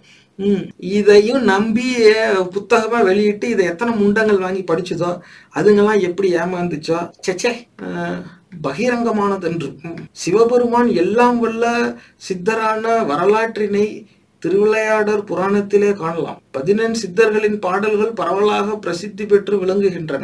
உலகில் எண்ணற்ற சித்தர்கள் வாழ்ந்தமைக்கு ஆதாரங்கள் உள்ள அதாவது உலகில் எண்ணற்ற சித்தர்கள் வாழ்ந்தாங்க வாழ்ந்தமைக்கு ஆதாரங்கள் உள்ள ஆதாரங்கள் இருக்குங்கிறானே ஏதர ஆதாரம் ஏதாவது ஒரு ஆதாரத்தோட பெயரையாவது சொல்லுங்கடா.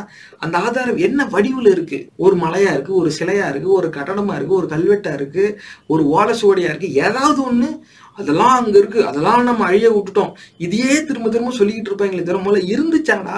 அழிஞ்சதுக்கான ஆதாரம் என்னடா? ஒன்னு அழிஞ்சது ஒன்னு அழிஞ்சிருச்சு அப்படின்னு சொன்னாக்கா அதுக்கான ஆதாரம் வரணும்ல. அது ஒரு பெரிய நூல் இருக்குப்பா சாப்டர் த்ரீல மூணு பேஜ் மட்டும் இருக்கு. அப்படின்னா கண்டிப்பா சாப்டர் டூ சாப்டர் ஒன்னுங்கிறது இருக்கு. ஏன்னா சாப்டர் த்ரீக்கு அப்புறம் எத்தனை சாப்டர் எழுதியிருந்தாங்க நமக்கு தெரியாது. நம்மகிட்ட இருக்கிறது சாப்டர் த்ரீல மூணு பக்கம். அப்படின்னா சாப்டர் டூ சாப்டர் ஒன் இருக்கு. அப்ப அது எங்க இல்லை? அப்படின்னா இப்படி ஒரு நூல் வந்து இயற்றப்பட்டு இருக்கு அதுல ஏதோ மூணு பக்கம் மட்டும் நம்மகிட்ட இருக்கு. மிச்சதெல்லாம் அழிஞ்சிருக்கு. இருக்கிறத வச்சுதான் மிச்சம் இல்லைங்கிறதே நம்ம உறுதி செய்ய முடியும். அப்போ இது இந்த வரலாறுலாம் நம்ம அழிய விட்டுட்டோம். நம்ம தமிழர்களின் வரலாறே எங்க இருக்குன்னு தெரியல. சித்தர் வரலாறே எங்கடா இருக்கு? ஏதாவது ஒன்று காட்டி தொலைங்கடா. அப்படின்னா இங்கேயும் கிடையாது வேற கண்டவர்கள் விண்டிலர் விண்டவர்கள் கண்டிலர் என்பது பாம்பாட்டி சித்தர் ஞான உரை. தெய்வத்தை கண்டவர்கள் தாம் கண்டதை கூற மாட்டார்கள் தெய்வத்தை பார்த்துதான் தாம் பார்த்தது சொல்ல மாட்டானா சொன்ன ப்ரூஃப் கேட்டுருவாங்கல்ல? அதான் பிரச்சனை. அதாவது மனம் மொழிகளுக்கு அப்பாற்பட்ட தெய்வத்தை மொழி வாயிலாக கூற முடியாது என்பதே பொருள். மொழியால வர்ணிக்கவே முடியாதான் அப்படி ஒரு இதான். மனிதராக பிறந்தவர்கள் தெய்வத்தை உணர்ந்து கொள்வதற்காக வந்த திருவுருவமே சித்தர்கள் திருவுருவம். மனிதர்கள் வந்து எப்படி தெய்வத்தை வந்து உணரலாம் அப்படிங்கிறதுக்கு இவங்க இவங்க தான் வந்து ஒரு திரு உருவமா. அதை புரிய வைக்கிறதுக்காகவே இவங்கெல்லாம் வந்து வந்திருக்காங்களாம் அவர்கள் செயல்கள் மனித ஆற்றலுக்கு அப்பாற்பட்ட தெய்வீக ஆற்றலாம். அவர்கள் போக்கு சித்தர் போக்கு சிவன் போக்காகும். ஏன் இந்த ஒரு சாமியை மட்டுமே ஒட்டி வருது? அப்போ இந்த சிவன் அப்படிங்கிறத சைவ மதம் சார்ந்து தான் இவங்க எல்லாருமே சொல்கிறாங்க அந்த சைவ மதம்ங்கிறதும் உருவாக்கி பரப்பப்பட்டது. பக்தி மூமெண்ட்டுன்னு ஒன்று சொல்லுவாங்க. அதுக்கப்புறமா தான் அதெல்லாம் வருது. பக்தி மூமெண்ட்டுக்கு முன்னால் சைவ மதத்துக்கான என்ன சுவடு இருக்கு? அப்படின்னு எனக்கு தெரிஞ்சு எங்கேயுமே இருக்காது. இந்த பக்தி மூமெண்ட்டுன்னு வந்துச்சு அப்போ தான் மதங்கள் தோன்றியது. அதுக்கப்புறமா அந்த மதங்கள் சார்ந்த இலக்கியங்கள் நூல்கள் பா- பாட்டு எல்லாமே இயற்றினாங்க. அதை வந்து பரப்புனாங்க. ஒன்றுக்கு மேற்பட்ட மதம். சைவ மதம் இல்லை வைணவ மதமும் இருந்துச்சு சமண மதமும் இருந்துச்சு. மொழியியல் அறிஞர்களுங்க அந்த இலக் தமிழ் இலக்கியங்களே பிரிப்பாங்க. சங்க இலக்கியம்பாங்க சமயகால இலக்கியம்னே பிரிப்பாங்க. அது ஏன் சமயகால இலக்கியம் அப்படின்னாக்க மதங்கள் உருவாகி மதம் சார்ந்த இலக்கியங்கள் அதாவது சமயங்கள் சார்ந்த இலக்கியங்கள் எழுதி அதை வந்து பரப்புனாங்களே அந்த காலகட்டத்தில் இயற்றப்பட்ட தமிழ் இலக்கியங்களை சமய கால இலக்கியம் அப்படின்னு சொல்லுவாங்க. அந்த ரிலீஜியன்ஸ் உருவாகி வந்ததுக்கு அப்புறமா எழுதுனதுப்பா. ஆனா நம்மகிட்ட ரிலீஜியன் உருவாகிறதுக்கு முன்னாடி இயற்றப்பட்ட இலக்கியங்களும் இருக்கு. அதுதான் சங்க இலக்கியம்னு சொல்லுவாங்க. ஆனா இவன் என்ன பண்ணுவான்? அதையும் இதுக்குள்ளேயே கொண்டாந்து சேர்ப்பாங்க. இப்போ ஏன் ஏன் எல்லாருமே இந்த சிவன் சார்ந்தே வரணும். ஏன் பெருமாள்னு சொல்லிக்க வேண்டியதானே அப்போ இந்த இடத்துல எல்லாமே ஒன்று தானே அப்போ வந்து இவங்க ஏன் பெரு பெருமாள் வந்து ஒரு குருவா வச்சு ஏன் இந்த எந்த சித்தரும் வரல? ஏன்னா இது சைவ மதத்தின் புரட்டு. இப்போ அந்த புரட்டிலே பல வகை இருக்கு. அதில் இது சைவ புரட்டு. அதனால எல்லாமே சிவன்ல இருந்து அவர் ஏன்டா வ- வைணவ புரட்டில் அவங்க வேணா ஏதாவது சொல்லிட்டு அவங்க சித்தர்கள் பதிலாக அவங்க வேற ஏதாவது சொல்லிக்குவாங்க. அவங்களுக்கு வேற கேரக்டர் அப்படிதான் இப்படிதான் ஓட்டிக்கிட்டு இருக்காங்க. எப்படிலாம் இவனுங்கள நம்பி இந்த மாதிரி செய்யறாங்க அப்படிங்கிறது ஒண்ணுமே புரியல.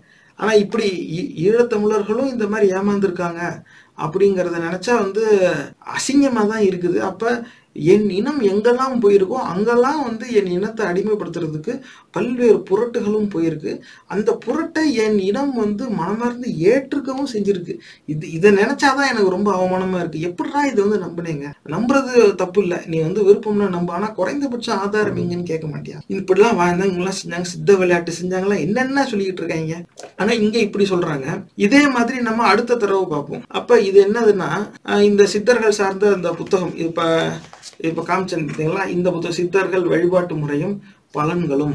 அப்படிங்கிறதுல சித்தம் போக்கு சிவன் போக்கு. சித்தர் என்ற சொல்லுக்கு சித்தி பெற்றவர் என்று பொருள். சித்தம் என்பது மனதை குறிக்கிறது. தன்னிச்சையாக தெரியும் மனிதனை அடக்கி இறைவனிடம் செலுத்துகின்றவர்கள் சித்தர்கள் என அழைக்கப்படுகின்றனர். இமயம் நியமம் ஆதனம் பிராணாயாமம் பிரத்யாகாரம் தாரணை தியானம் சமாதி முதலிய எட்டு வகையான போகங்கள் மூலம் போகங்கள் மூலம் என்பெரும் சித்திகளை பெற்றவர்கள் சித்தர்கள். இவர்களுக்கு பொது வாழ்க்கை நெருக்கி இவர்கள் பொது வாழ்க்கை நெருக்கி உடன்படாதவர்கள். தங்களுக்கென தனி வாழ்வில் முறைகளை உருவாக்கி நாடு நகரம் மொழி இனம் என எல்லாவற்றையும் கடந்த இயற்கையோடு இயற்கையான வாழ்க்கை வாழ்ந்தவர்கள். இவர்கள் மருத்துவத்தோடு யோகம் ஜோதிடம் மந்திரம் ரசவாதம் போன்ற அரியவற்றையும் தந்தவர்கள். இவர்கள் இயற்கையை கடந்த சக்திகளை உடையவர்கள். எனினும் இவர்கள் இதன் இயல்புகளை அறிந்து அதற்கேற்றவாறு பயன்படுத்தினர் என்பதுவே உண்மை. இவர்கள் வெறும் பௌதீகவாதிகள் அல்ல. மெய்ப்புலன் காண்பது அறிவு என்பதற்கு இணங்க உண்மை நிலை அல்லது மெய்யான நிலை அடைய முயன்றவர்கள். இதுல உங்க கவனத்துக்கு கொண்டு வர விரும்புறது நான் ரெண்டு. மொதல் ரெண்டு விஷயம். ஒன்று என்னன்னா இவன் வந்து இந்த மதம் சார்ந்த இந்த கதாபாத்திரங்களை யார் உருவாக்குனாலும் அவங்க வந்து இந்த மொழி இனத்துக்கு அப்பாற்பட்டு இந்த எல்லாரையும் ஒருங்கிணைக்கணுங்கிற எண்ணத்துல தான் அந்த மதங்களை உருவாக்கி வைக்கிறாங்க. அதுக்கேத்தாப்புல அதுல உருவாக்குற கதாபாத்திரத்தையும் எப்படி போடுறான்னா உருவாக்கி நாடு நகரம் மொழி இனம் ஏன்னா எல்லாவற்றையும் கடந்து இயற்கையோட இயற்கையான வாழ்க்கை வாழ்ந்தவர் அப்படின்னு சொல்லி எங்க எந்த அடிப்படையில இவன் அப்படி சொல்றான் மொழி இனத்தை தாண்டி இவங்க எப்படி இருந்தாங்க? ஏன்னா ஒரு பக்கம் தமிழ் சித்தர்கள் சித்தர்கள் எல்லாமே தமிழர்கள். தமிழ்ல வந்து அவங்க எவ்வளவு எழுதியிருக்காங்க தெரியுமா? நம்ம அதெல்லாம் விட்டுட்டோம் அப்படிம்பாங்க. அப்ப அந்த இடத்துல வந்து அந்த நம்புறவனே பெரிய வந்து அப்படியே மொழியில ரொம்ப ஆர்வம் இருக்கிற மாதிரியும் தன் இனத்தவர்களுக்காகவே வாழ்க்கையை வந்து தியாகம் செஞ்சவர்கள் மாதிரியும் தன் இனத்தவர்களுக்கு உண்மையான இறைவனை காட்டுறதுக்காகவே வாழ்ந்தாங்கங்கிற மாதிரி அவன் நம்புவான். ஆனா அவங்கள பத்தி எழுதின க- கதை வந்து எப்படி இருக்கு பாருங்க. மொழி இனத்துக்கெல்லாம் அப்பாற்பட்டு அவங்க இருந்தாங்களாம். இதுல சித்தம் என்பது மனதை குறிக்கிறது. ஐயோ சித்தம் போக்கு சிவன் போக்கு. அப்போ எங்க பார்த்தாலும் இந்த ஒரு குறிப்பிட்ட மதத்தோடைய ஒரு குறிப்பிட்ட கதாபாத்திரத்தை அடிப்படையாக மட்டும்தான் வருது. அப்ப இந்த சித்தர்கள் என்பது மதம் எல்லாத்தையும் தாண்டி இவங்க வந்து இருந்தாங்க. அப்படின்னாக்கா இந்த இடத்துல இருந்து அவங்க வேற ஏதாவது ஒரு சாமி அடிப்படையில் ஏற்கனவே சொன்ன மாதிரி பெருமாளை கூட இவங்க வந்து குருவா வச்சிருந்திருக்கலாம் அப்படிலாம் இல்லை. சிவனைத்தான் குருவா வச்சிருந்திருக்காங்க. இவங்க வந்து நாடு நகரம் மொழி இனம் இதெல்லாத்தையும் மீறி இவங்க வாழ்ந்தாங்க தவிர மதத்தை மீறி வாழலைன்னா எல்லாமே சைவ மதம் சார்ந்து அந்த ஏன் அப்படி ஒரு மதத்தை மட்டும் பிடிக்கணும்? அப்படிங்கிற ஒரு கேள்வியும் வருது. ஏன்னா இவங்க அந்த மதத்தை சார்ந்தவங்க தான் இந்த கதையை உருவாக்குறாங்க. இது நான் உங்க கவனத்துக்கு கொண்டு வர முதல் விஷயம். ரெண்டாவது என்ன அப்படின்னாக்கா இந்த சொற்கள் எல்லாம் பாருங்க பிராணாயாமம் பிரத்யாகாரம் இதெல்லாம் வந்து தமிழ் சொற்களே கிடையாது. இவங்க இவங்களாம் சமஸ்கிருத சொற்கள் அதுக்கு ஆளுக்கு ஒரு ஒரு பொருள் சொல்லிக்கிட்டு இருப்பாங்க. இதுதான் யோகா. யோகா தான் இது. சித்தர் நிலைங்கிறது யோகி நிலை. இப்படிலாம் வந்து இவங்க சொல்லிக்குவாங்க. இந்த யோகாவெல்லாம் கண்டுபிடிச்சதே அவங்க தான். எதா இருந்தாலும் இவங்க சித்தர்கள் கண்டுபிடிச்சதுன்னு இவங்க தான் அதை கண்டுபிடிச்சாங்கன்னு ஏதாவது ஒரு பேப்பரையாவது காட்டுங்கடா. ஏதாவது ஒரு இடத்துல அப்படின்னாக்க இது வரைக்கும் எவனும் பார்த்ததே இல்லை. இதுக்காக வாதாடுறவன் கூட இருக்கிறது இருக்குது இருக்குது இருக்குது அப்படிதான் வாதாடுவானே தவிர சரிடா உன்னோட ஆர்கியூமெண்ட்டுக்கு சப்போர்ட்டாக ஏதாவது ஒரு எவிடன்ஸை காட்டுறான்னா காட்டவே மாட்டான். இப்போ இந்த வீடியோவுக்கு கமெண்ட்ல வந்து கம்பு சுத்தாங்க பாருங்க. ஆ இது அப்படி இருக்கு அப்படி இருக்கு இப்படி இருக்கு. டேய் எல்லாம் சரிடா நீ சொல்றதை கூட ஏற்கலாம்டா. ஆதாரத்தை போட்டு தொலைங்கடா. அந்த ஆதாரம் இருந்துச்சுன்னா மக்கள் உண்மையை ஏற்க தானே போறாங்க. ஆதாரமே இல்லாம இப்படிதான் இப்படிதான் அப்படின்னு சொல்லி நீ ஊரை ஏன் ஏமாத்துற. அப்போ உன்னுடைய நோக்கம் என்ன? அப்படிங்கிற கேள்விதான் வருது. இது இல்லாம இப்ப சரி இந்த மாதிரி புத்தகத்துல இப்படி போட்டிருக்காங்களே அப்படின்னு சொல்லி மேல இணையதளத்தில் இணையதளத்துல நம்ம தேடி பார்க்கும்போது இப்போ இப்ப இன்டர்நெட் சர்ச்சில் இந்த விக்கிபீடியாங்கிறது பொதுவா மேலேயே வந்துடும் பெரும்பாலும் யாரும் விக்கிபீடியாவை நம்புறது கிடையாது. ஏன்னா அது பப்ளிக் டொமைன்ல இருக்கு யார் வேணா என்ன வேணா மாற்றம் செய்யலாம். அப்படின்னு இருக்கு ஆனா அதுலயும் சில தகவல்கள் வரும். அப்ப அந்த விக்கிபீடியால என்ன இருக்கு அப்படிங்கறத தேடி போய் பார்த்தா என்ன இருக்குன்னு நான் வாசிக்கிறேன் கேளுங்க. சித்தர்கள் சித்தர் என்ற சொல்லுக்கு சித்தி பெற்றவர் என்பது பொருள். இமயம் நியமம் ஆசனம் பிராணாயாமம் பிரத்யாகாரம் தாரணை தியானம் சமாதி முதலிய எட்டு வகையான யோகாங்கம் மூலம் என் பெருஞ்சித்தைகளை பெற்றவர்கள் சித்தர்கள் ஆவர். இது எங்கேயோ வாசிச்சா மாதிரி இருக்குதே அப்படின்னு ஒரு சந்தேகம் வந்துச்சு. சரின்னு ஸ்கால் பண்ணிக்கிட்டே கீழே வந்து பார்த்தா சித்தர்கள் இயல்பு அப்படிங்கிற தலைப்புல சித்தர்கள் பொது வாழ்க்கை நெறிக்கு உடன்படாதவர்களாக தங்களுக்கென்று தனி வாழ்வில் வழிமுறைகளை உருவாக்கி நாடு நகரம் மொழி இனம் என அனைத்தையும் கடந்து இயற்கையோடு இயற்கையான வாழ்க்கை வாழ்ந்தவர்கள் ஆவார். சித் அறிவு சித்தை உடையவர்கள் சித்தர்கள். அப்ப இப்ப இந்த வரியும் இங்கே கேட்ட மாதிரி இருக்கா? இது நான் காட்டுறேன் பாருங்க. இந்த அதாவது இந்த சித்தர்கள் வழிபாட்டு முறையும் பலன்களும் அப்படிங்கிற இந்த புத்தகம் இருக்குல்ல? இதுல இந்த அறிமுக உரையில் என்ன சித்தர்கள் யாருன்னு என்ன இன்ட்ரோ கொடுத்துருக்கானோ அது விக்கிபீடியாவில் இருக்குது.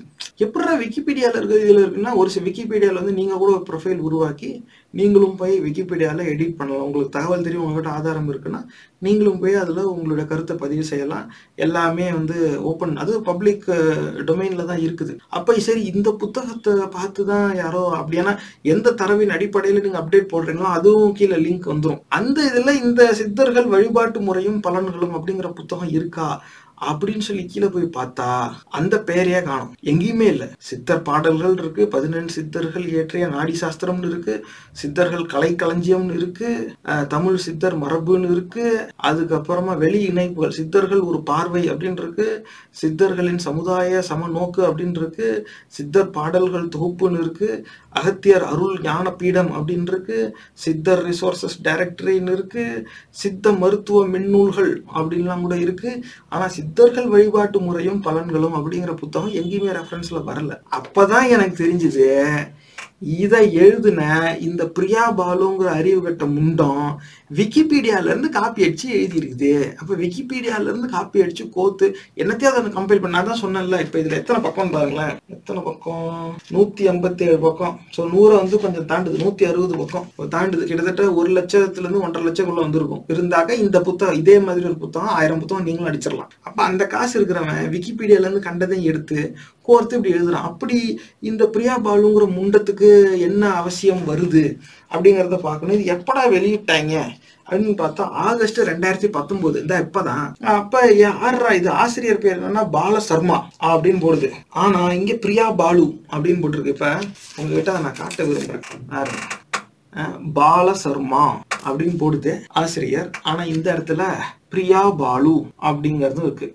அஹ் இப்ப இந்த பிரியா பாலுங்கிறது யாரு? பால சர்மாங்கிறது யாரு? இப்ப ரொம்ப புத்திசாலியா இருக்கிறவங்க இது எப்படி சொன்னா பால பிரியா பாலு பால சர்மா இதுதான் ஃபுல் நேமு ஃபஸ்ட் நேமை ஃப்ரண்ட் பேஜ்லேயும் லாஸ்ட் நேமை செகண்ட் பேஜ்லேயும் போட்டுட்டாங்க அப்படின்னும் சொல்லலாம். ஆனால் பால சர்மா இதெல்லாம் இவங்களுக்கும் இந்த இதெல்லாம் தமிழ் ஒன்று புத்தகம் தமிழில் இருக்குது இன்னொன்று சித்தர்கள்னு இருக்குது தமிழர்களுக்காக எழுதின மாதிரியும் இருக்குது. அப்போ ஏன்டா இது இப்படி செய்கிறாங்கன்னு பார்த்தா பதிப்பகம் பார்த்தா பாபாஜி பதிப்பகம் மேற்கு மாம்பழம் சென்னை முப்பத்தி மூணு.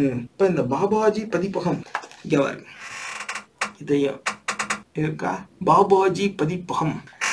என்னடானா இந்த இந்த ட்ரம் சிவமணி எப்படி தலையில் ஒரு துணி கட்டுவார் அந்த மாதிரி துணி கட்டிட்டு ஒரு சாமியார். அந்த சாமியாரோட படத்தை போட்டு ஒரு பாபாஜி பதிப்பம் இது பொதுவாக தெலுங்கர்கள் கும்பிடுற ஒரு இறைவன் அப்படி ஒருத்தர் இருந்தானா அந்த ஆளை வந்து அப்படியே அந்த சாமியாரையே இவங்க சாமியாக வந்து நினச்சி கும்பிடுவாங்க. எல்லா ஆலயங்கள்லையும் வெள்ளிக்கிழமை சனிக்கிழமை விசேஷம் பிடிச்சி வச்சுக்கிட்டாங்களா? அதனால இவங்க இந்த ஆலயம் பாபா ஆலயம்னாவே அந்த பாபா கோயில் அப்படிம்பாங்க. அங்கே வந்து வியாழக்கிழமை தான் விசேஷம். ஏன்னா மற்ற இடத்துல வந்து காம்படிஷன் ஜாஸ்தி. அந்த க்ரௌடு புல் பண்ண முடியாது. ஃபுட்ஃபால்ஸ் கம்மியாயிடும். இப்போ ஃபுட்ஃபால் அதிகமாக இருக்க என்ன செய்யணும் அப்படின்னாக்க இவங்கள போட்ட அந்த ஸ்ட்ராட்டஜி வந்து வியாழக்கிழமை வச்சிடணும். இந்த மாதிரி தான் வைப்பாங்க. அந்த மாதிரியான ஒரு ஆன்மீகம் சார்ந்து தெலுங்கர்கள் வணங்குற ஒரு இது அவங்க வந்து பாபாஜி பதி பதிப்பகத்துக்கு இந்த சித்தர்கள் ஏன் வருது அப்படிங்கிற ஒரு பெரிய கேள்வி வருது. அப்போ இதுலேயே வந்து பிற மொழியாளர்கள் தமிழர் அல்லாதோரோட ஆதிக்கமும் இருக்குமா அப்படிங்கிற ஒரு சந்தேகமும் வருது. ஆனால் இப்போ தான் நம்ம பார்த்தோம். த- தரவுகள் உங்கள் கண்ணு முன்னாடி காமிச்சிட்டேன். இந்த புத்தகத்தில் என்ன இன்ட்ரோடக்ஷன் போட்டிருக்கோ அது வந்து விக்கிபீடியாவிலேருந்து காப்பி அடிச்சிருக்கு. இன்னும் அதில் என்னென்ன அவன் காப்பி அடித்து வச்சுருக்கான் அப்படிங்கிறது நமக்கு தெரியாது. நான் அடுத்த தரவு என்ன கட்ட விரும்புகிறேன்னா இந்த சித்தர் ரகசியம் அப்படிங்கிற ஒரு புத்தகம். திரு அரங்க ராமலிங்கம் அப்படிங்கிறவர் எழுதினது. இந்த இதுதான் அந்த புத்தகம். இவர் வந்து ஒரு தமிழ் பேராசிரியர். அவருடைய ஒரு இன்ட்ரடக்ஷனை நான் உங்ககிட்ட காமிச்சிடுறேன். ஏன்னா யார் எழுதின புத்தகம் அப்படிங்கிறத இந்த புத்தகத்தை நீங்க தெரிஞ்சுக்கிட்டீங்கன்னா புரிஞ்சுக்கிறதுக்கு வசதியாக இருக்கும். நான் வேணும்னே அவருடைய முகத்தை இதில் நான் காட்ட விரும்பலை. ஏன்னா விமர்சனம் அந்த மாதிரி இருக்க போகுது. ஒரு புத்தகம்னு எழுதி விட்டுட்டா விமர்சனம்ங்கிறது இருக்க தான் செய்யும். அது அது விமர்சனத்துக்கு அப்பாற்பட்டவர்கள் யாரும் கிடையாது. ஆனால் அது வந்து ஒரு முகத்தை காமிச்சு ஒருத்தவங்களை வந்து அப்படி ஒதுக்கி காட்டணுங்கிற அவசியம் கிடையாது. இதுக்கு முன்னாடியும் இருக்க பதிவுகளில் அந்த மாதிரி தனி மனிதர்களுடைய புகைப்படத்தை நான் காட்ட காட்டலை. அவங்க பேரெல்லாம் காமிச்சிருக்கேன். யார் என்னன்னு. இதுலேயும் நான் சொல்லிடுறேன். அரங்கராமலிங்கம் பேராசிரியர். அவருடைய பயோ பாருங்க. ஆசிரியரை பற்றி. தமிழ்நாட்டில் உள்ள விழுப்புரம் மாவட்டம் தியாக தர்கத்தில் மே ஆயிரத்தி தொள்ளாயிரத்தி ஐம்பத்தி நாலில் பிறந்தவர். சென்னை பச்சையப்பன் கல்லூரில் கல்லூரியில் தமிழ் இளங்கலை முதுகலை பயின்றவர். சென்னை பல்கலைக்கழக தமிழ் துறையில் எம்ஃபில் தமிழ் மொழித்துறையில் பிஹெச்டி ஆய்வினை செய்தவர். உலக தமிழாராய்ச்சி நிறுவனத்தில் உயர்நிலை ஆய்வை முடித்தவர். நூற்றிற்கும் மேற்பட்ட ஆய்வு கட்டுரைகளையும் இருபத்தி ஐந்து நூல்களையும் எழுதியவர். பசும்பொன் முத்துராமலிங்க தேவர் விருது திருமந்திர தமிழ் மாமணி வள்ளல் பாண்டிதுரை தேவர் விருது சித்தர் சீர் பரவுவார் இலக்கிய செம்மல் திருத்தொண்டர் மாமணி வைணவ சுடர் தமிழ் பேரொளி திருவருள் இயற்றழி புலவர் மெய்நெறி வித்தகர் ஆன்மீக சுடர் அறநெறி செம்மல் இலங்கை அரசின் தமிழ் சாகித்ய விருது ஆகிய விருதுகளை பெற்றவர். Malaysia Singapore Ilangai Indonesia Switzerland Mauritius ஆகிய அயல் நாடுகளுக்கு பன்முறை சென்று தெய்வ தமிழை ஒழித்தவர் ஒழிப்பவர் கன்னியாகுமரி மாயம்மாவின் அருளாசியினை பெற்றவர். சென்னை பல்கலைக்கழக தமிழ் மொழித்துறையில் பேராசிரியராக பணியாற்றுபவர். அப்ப இன்னைக்கு ஒரு பணி செய்யறாரா இல்லையா ஓய்வு பெற்றுட்டாரா நமக்கு தெரியாது. ஆனா தமிழ் ப்ரொஃபசர் ஒரு அப்ப வந்து யா இதுக்கு முன்னாடி ஒன்று பார்த்தோமே பிரியா பாலு உள்ள பார்த்தா பாலு சர்மா எவன் எழுதுனானே தெரில ஆனா உள்ள கண்டென்ட்டை பார்த்தா விக்கிபீடியா இருந்து காப்பி அடிச்சு போட்டிருக்கான். அது வந்து இந்த அகாத்துகா ஆளுங்க பக்கா மோசடி கூட்டம் அந்த ஏமாத்துற வந்து அப்படிதான் செய்வாங்க. அதனால் அது வந்து நம்ம ஒரு புறம் தள்ளிடலாம். அதை நான் ஏன் உங்ககிட்ட காமிச்சேன்னாக்க இந்த மாதிரி புத்தகங்களை வாங்கி படித்து தமிழர்கள் ஏமாந்துக்கிட்டு இருக்காங்க. வருங்கால தலைவர்கள் உங்கள் கவனத்துக்கு இதை வந்து நான் கொண்டு வரணும். ஏன்னா இ- இருக்க வ- வந்து இந்த மாதிரியான புத்தகங்களை படித்து ஏமாந்தேங்க இந்த மாதிரியான புரட்டுக்கு ஏமாந்தீங்கன்னா உங்களால் இந்த சமூகத்தை வழி நடத்த முடியாது. அப்போ ஆனால் இந்த புத்தகத்தை பொறுத்த வரைக்கும் இது எது எதுவுமே தெரியாத யாரோ கற்றறிந்தவர். மொத்த கல்வி வாழ்க்கையவே வந்து தமிழ்லயே இருந்தவர் படிச்சதும் தமிழ் வேலை செஞ்சதும் தமிழ். எத்தனை விருது பாருங்க ஒரு பேராகிராஃபே போகுது. அவர் அவருக்கு கொடுக்கப்பட்ட பட்டங்கள் மட்டும். இது இல்லாம வெளிநாடுகள் எல்லா இடத்துலயும் போய் பிஹெச்டி பண்ணியிருக்காரு தமிழ் ஆராய்ச்சி செஞ்சிருக்காரு மொழியியல் அறிஞர். அஹ் அப்ப இப்படிப்பட்ட ஒரு வந்து சித்தர் ரகசியம். அப்படிங்கிற ஒரு புத்தகத்தை வெளியிடுறார். சித்தர் ரகசியம் அப்படின்னு. அப்ப அதுல ஏதாவது உண்மைத்தன்மை இருக்கணுமே. இவர் என்ன சொல்றாரு? ஏன்னா இந்த மாதிரியான தமிழ் பேராசிரியர்கள் வந்து அப்படி அவ்வளோ சாதாரணமா எதையும் ஒத்துக்க மாட்டாங்க. அவங்க விளக்க மாட்டாங்க. அந்த ரிசர்ச் மெத்தடாலஜினா இவங்களுக்கு என்னன்னு தெரியுங்களா அப்ப ஒரு தமிழ் பேராசிரியர் ஒரு மொழியியல் அறிஞருடைய பார்வையில இந்த சித்தர்கள் எ- எப்படி சித்தரிக்கப்படுறாங்க? அப்படி அந்த சித்தர் வரலாறு என்ன? சித்தர் ரகசியம் வேற சொல்லிவிட்டாரு. அப்ப என்னடா ரகசியம்? வாங்க போய் பார்ப்போம் அப்ப மொத இதுலயே என்ன சொல்றாரு? மரணமில்லா பெருவாழ்வு அப்படிங்கிற தலைப்புல தான் அந்த செக்ஷனே இருக்கு. உலகத்திற்கு ஒரு பெருமை இருக்கிறது என்கிறார் தெய்வப்புலவர் திருவள்ளுவர்.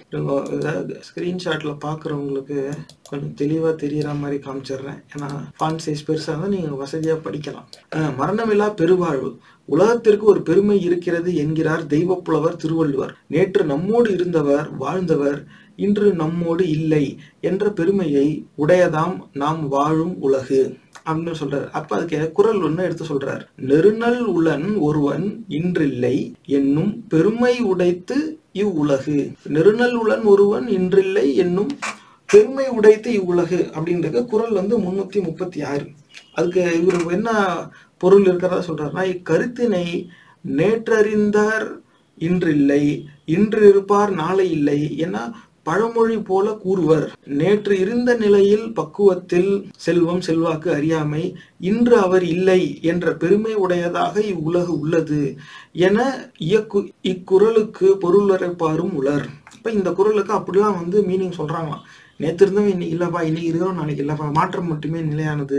அந்த கண்ணோட்டத்துல நேத்து இருந்தவன் இன்னைக்கு இல்லை இன்னைக்கு இருந்தவன் நாளைக்கு இல்லை அப்படிங்கன்னு சொல்றாங்களாம் அப்ப இதுக்கான பொருள் என்ன அப்படின்னு இவர் ஒரு கண்ணோட்டம் சொல்றாருனா நிஜமாவே இந்த குரல் குரலுக்கு பொருள் என்ன அப்படிங்கிறத நம்ம தேவனைய பாவாணர் அதாவது இந்த இவர் தமிழ் மரபுரைன்னு சொல்லி எழுதியிருக்கிறாரு. திருக்குறளுக்கான உரை. மொழியியல் அறிஞர்கள் மத்தியில ரொம்பவே பிரபலமான ஒண்ணு. அவர் என்ன சொல்லியிருக்காரு அப்படின்னு பார்ப்போம். இந்த குரலுக்கு. ஆஹ், ஒருவன் நெருநல் உளன் இன்று இல்லை ஒருவன் நேற்றிருந்தான் இன்று இல்லை என்னும் பெருமை உடைத்து இவ்வுலகு என்று சொல்லும் பெருமையை உடையது இவ்வுலகம். உண்மை உடம்போடிருத்தலையும் இன்மை இறத்தலையும் குறிக்கும். இரட்டுரலால் உண்மை பிறத்தலையும் குறிக்குமேனும். குழவி பருவ திறப்பு மிக சிறுபான்மையாதனாலும் குழவியை அகற்றினை சொல்லாலன்றி ஒருவன் என்று உயர்த்தினை சொல்லார் குறிப்பது மரபன்மையாலும்.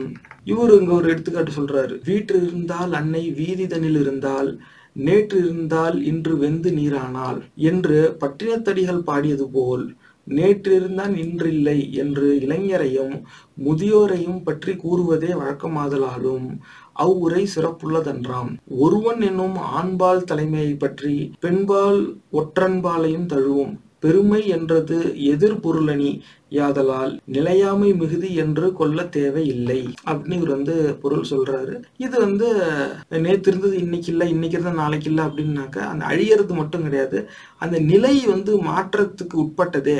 அப்படிங்கிறத தான் இவர் வந்து குறிக்கிறார். ஆனால் இந்த இடத்துல இந்த புலவர் வந்து நேற்று இருந்தவன் இன்னைக்கு இல்லை இன்னைக்கு இருந்தவன் நாளைக்கு இல்லை அப்படிங்கிறதோட மேலோட்டமா அதோட பொருளை சொல்லிடுறாரு என்று கூறுவார். பட்டினத்தடிகள் இவரும் பட்டினத்தடிகளில் வந்து ஒரு மேற்கோள் காட்டுறாரு. ஆஹ் உலகத்தில் நிகழும் எல்லா நிகழ்வுகளிலும் மிகப்பெரிய வியப்பளிக்கும் நிகழ்வு ஒன்று இருக்கிறது என மகாபாரதம் கூறுகிறது. இப்ப தமிழ் பேராசிரியரே மகாபாரதத்துக்கு போயிட்டார். அது சமஸ்கிருத இலக்கியம். அப்ப இவரு திருக்குறள்ல மேற்கோள் காட்டிட்டு ஏன் மகாபாரதத்துக்கு போனார் அப்படிங்கிறது புரியல.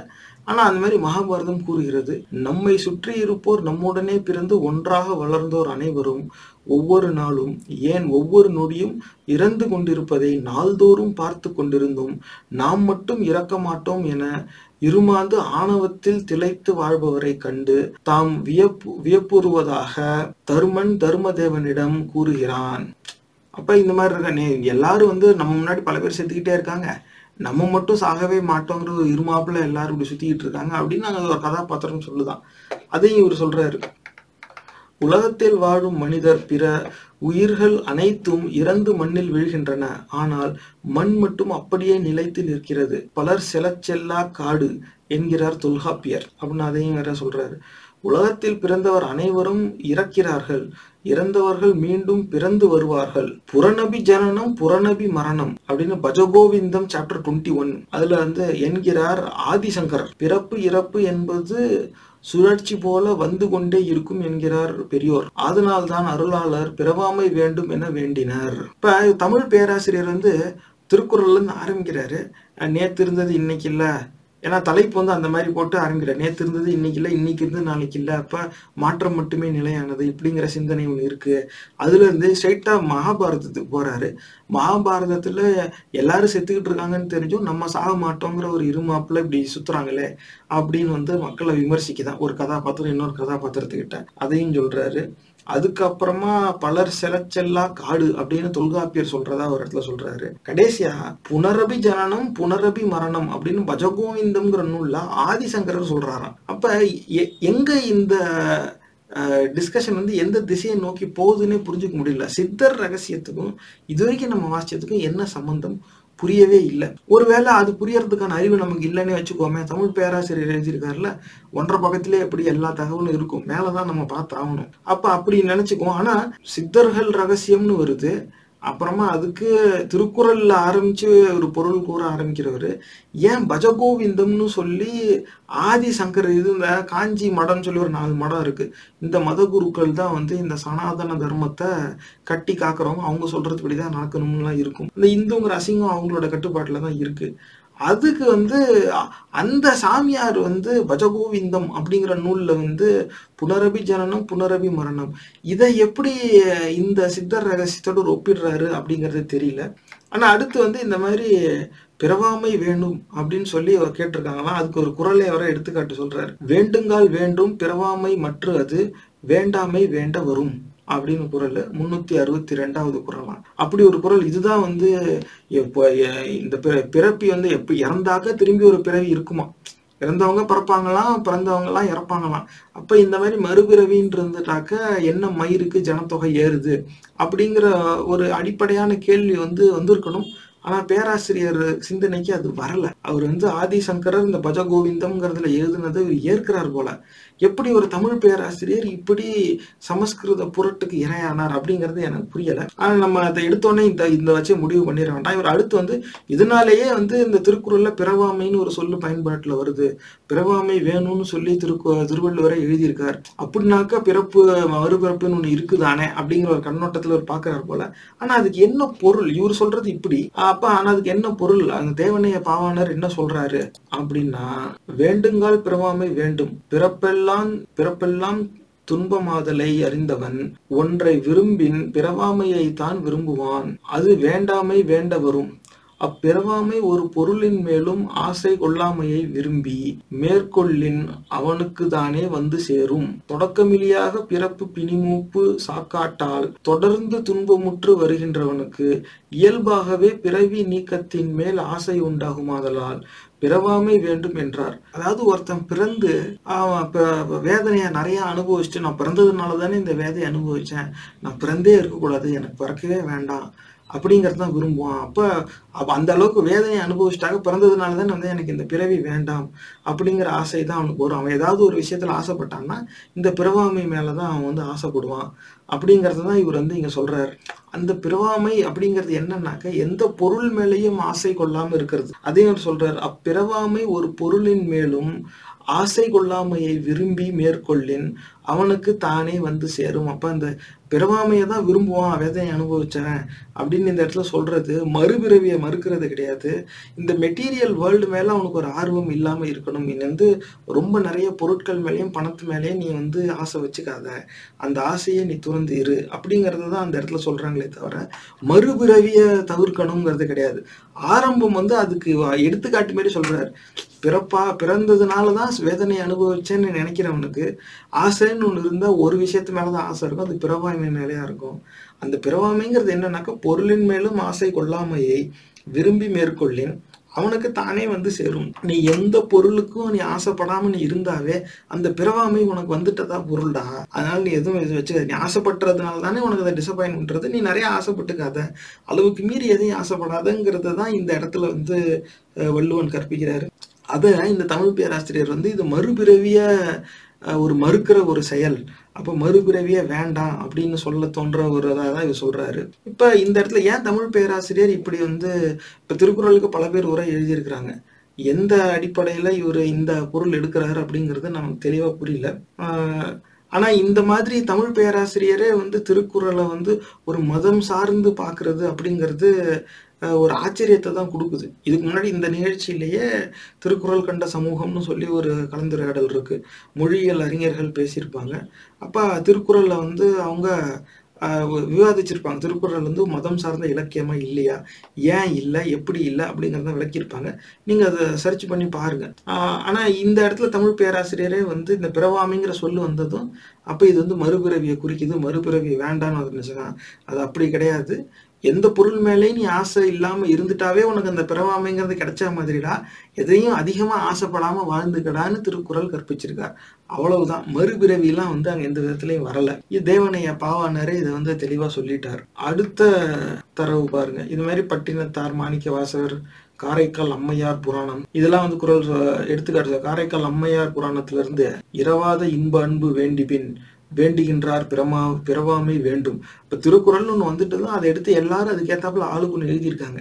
யார் இவங்க எப்படி இவங்க எல்லாம் தெரியாது. ஆனால் அந்த ஒரே சொல்லையே அந்த இடத்துல பயன்பெறுது. செத்தேன் என்றால் சிறியாரோ அப்படின்னு மாணிக்க வாசகர் எழுதியிருக்காராம் ஏன்னா அருளாளர்கள் இறப்புக்கு அஞ்சினர் பிறவாமை வேண்டினர். இப்போ இந்த வரி எல்லாத்தையும் படிச்சுவிட்டு திருக்குறளில் ஒரு எழுதுனதெல்லாம் பார்த்துட்டு இறப்புக்கு அஞ்சினாங்களாம். திரு அங்க இதுல வந்து என்ன எந்த பொருள் மேலேயும் ஆசைப்படாம இருந்தாவே உனக்கு வந்துரும்டா பிறவாமை அப்படிங்கறத அவர் சொல்றாரு. அப்ப அதிக ஆசை இல்லாம வாழுன்னு கற்பிச்சதை இவர் எதுக்கு எக்ஸாம்பிளா பயன்படுத்துறாரு எடுத்துக்காட்டா. இவங்களாம் இறப்பு கஞ்சினாங்களா டெத்தை கண்டு பயந்தாங்களா அப்ப பிறவா என்ன பிறந்தாதானே எனக்கு டெத்துன்னு வரும் நான் பறக்காமையே இருக்கணும். அதான் நீ பிறந்துட்டிய அப்புறம் எப்படி நீ பறக்காம இருப்ப? அப்படிங்கிற ஒரு கேள்வியும் வரணும். ஆனா அதனாலேயே வந்து இறப்பு கஞ்சினர் பிறவாமை வேண்டினர் அப்படிங்கிறாரு. உலக உயிர்களுக்கு பிறவிகள் உண்டா? உண்டெனில் எத்தனை பிறவிகள்? அதில் கணக்கியதும் உண்டா? இது போன்ற வினாக்களுக்கு சரியான விடை கிடைக்கவில்லை. தெய்வ புலவர் திருவள்ளுவர் பிறவிகள் உண்டென்று கூறுகிறார். இப்ப திருவள்ளுவரே வந்து பிறவி இருக்குன்னு சொல்லிட்டாராம். இது வந்து கேட்க வித்தியாசமா இருக்கு. ஆனா அவர் என்ன மேற்கோள் காட்டுறாருன்னு பார்ப்போம். அப்போ குரல் முன்னூத்தி தொண்ணூத்தி எட்டு த்ரீ நைன்டி எயிட் அது என்ன சொன்னா ஒருமைக்கண் தான் கற்ற கல்வி ஒருவருக்கு எழுமையும் ஏமா புடைத்து அப்படிங்கிற குரல். இதுல வந்து அந்த எழுமையும் அப்படின்னு இருக்குதுல்ல அது வந்து ஏழு பிறப்பை வந்து காட்டுது. இப்போ எத்தனை பிறவி இருக்கு அப்படின்னு நமக்கு தெரியணுமே அப்படின்னா இந்த குரல் தான் இருக்கு அப்ப இன்னொரு குரலையும் சொல்றாரு. குரல் ஒன் டுவெண்ட்டி சிக்ஸ் நூத்தி இருபத்தி ஆறு. ஒருமையுள் ஆமை போல் ஐந்தடக்கல் ஆற்றின் எழுமையும் ஏமா புடைத்து இதுவும் வருது. இங்கே எழுமையும் ஏமா புடைத்து அப்படின்னு வருது. என வரும் குரட்பாக்களுக்கு எழு பிறவிகள் என்றும் எழுகின்ற பிறவி தூரும் என்றும் பொருள் கொள்வாரும் உலர். அப்படிங்கிறாரு. அப்போ இதை வந்து இந்த எழுமையும் அப்படிங்கிறது வந்து ஏழு பிறவிகளை தான் குறிக்குது அப்படின்னு சொல்லி இந்த மாதிரி பொருள் கொள்வாரும் உலர் அப்படிங்கிறாரு. யார் அவர் அப்படிங்கிறது சொல்லவே இல்லை. எந்த இடத்துல அப்படி ஒரு பொருள் சொல்லியிருக்காங்கன்னு தெரியல. திருப்பி நம்ம தேவனைய பாவாணர் வந்து என்ன அது உரை எழுதியிருக்கிறாரு அப்படின்னு பார்த்தா அந்த முத குரல் பாருங்க. அந்த குரல் என்னன்னு வாசிச்சிடுறேன். முன்னூத்தி தொண்ணூத்தி எட்டு ஒருமைக்கண் தான் கற்ற கல்வி ஒருவருக்கு எழுமையும் ஏமா புடைத்து அது என்னன்னா ஒருவருக்கு ஒருவனுக்கு தான் ஒருமைக்கண் கற்ற கல்வி தான் ஒரு பிறப்பிற் கற்ற கல்வி எழுமையும் ஏமா புடைத்து எழு பிறப்பளவு தொடர்ந்து அரணாக நின்று உதவும் தன்மை உடையது தன்மையை உடையது அப்படின்னு சொல்றாரு. அப்ப ஒருவன் ஒருத்தன் வந்து ஒ- ஒரு க கல்வி கற்றுட்டான்னா அந்த கல்வி ஏழு பிறப்புக்கு தொடர்ந்து அரணாக இருந்து உதவுமா? அது வந்து அப்போ அந்த ஏழு பிறப்பு அப்படின்னு ஒரு சொல்ல இங்க தேவனைய பாவனரும் பயன்படுத்துறார். இவர் எப்படி அதுக்கு விளக்கம் சொல்றாருங்கிறத நம்ம முழுசா படிப்போம். கல்வி அறிவு வினைகள் போல உயிரை பற்றி தொடர்தலின் எழுமையும் ஏமாப்புடைத்து என்றார். எழுமை என்றது தொடர்ந்த எழு மக்கட்பிறப்பை அல்லாக்கால் அவ்வறிவு பயன்படாமை அறிக. ஏமாப்பு பாதுகாப்பு உதவுதல் நல்வழியிற் செலுத்தி நலமாக வாழ்வித்தல். ஏழு என்பது இங்கு கால நீட்சி பற்றி நிறைவன் இப்ப ஏழு ஏழுனே இருக்கு எல்லாமே.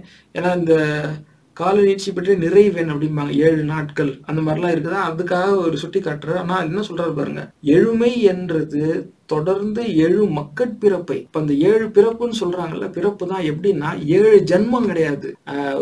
ஒருவன் அவனுடைய பிள்ளை அப்புறம் அவங்களோட பிள்ளை ஒருத்தன் அவன் மகன் அவன் மகன் அவன் மகன் இப்படி ஏழு தலைமுறையை தான் வந்து அந்த ஏழு மக்கட்பிறப்பு அதுதான் அந்த இடத்துல சொல்றது.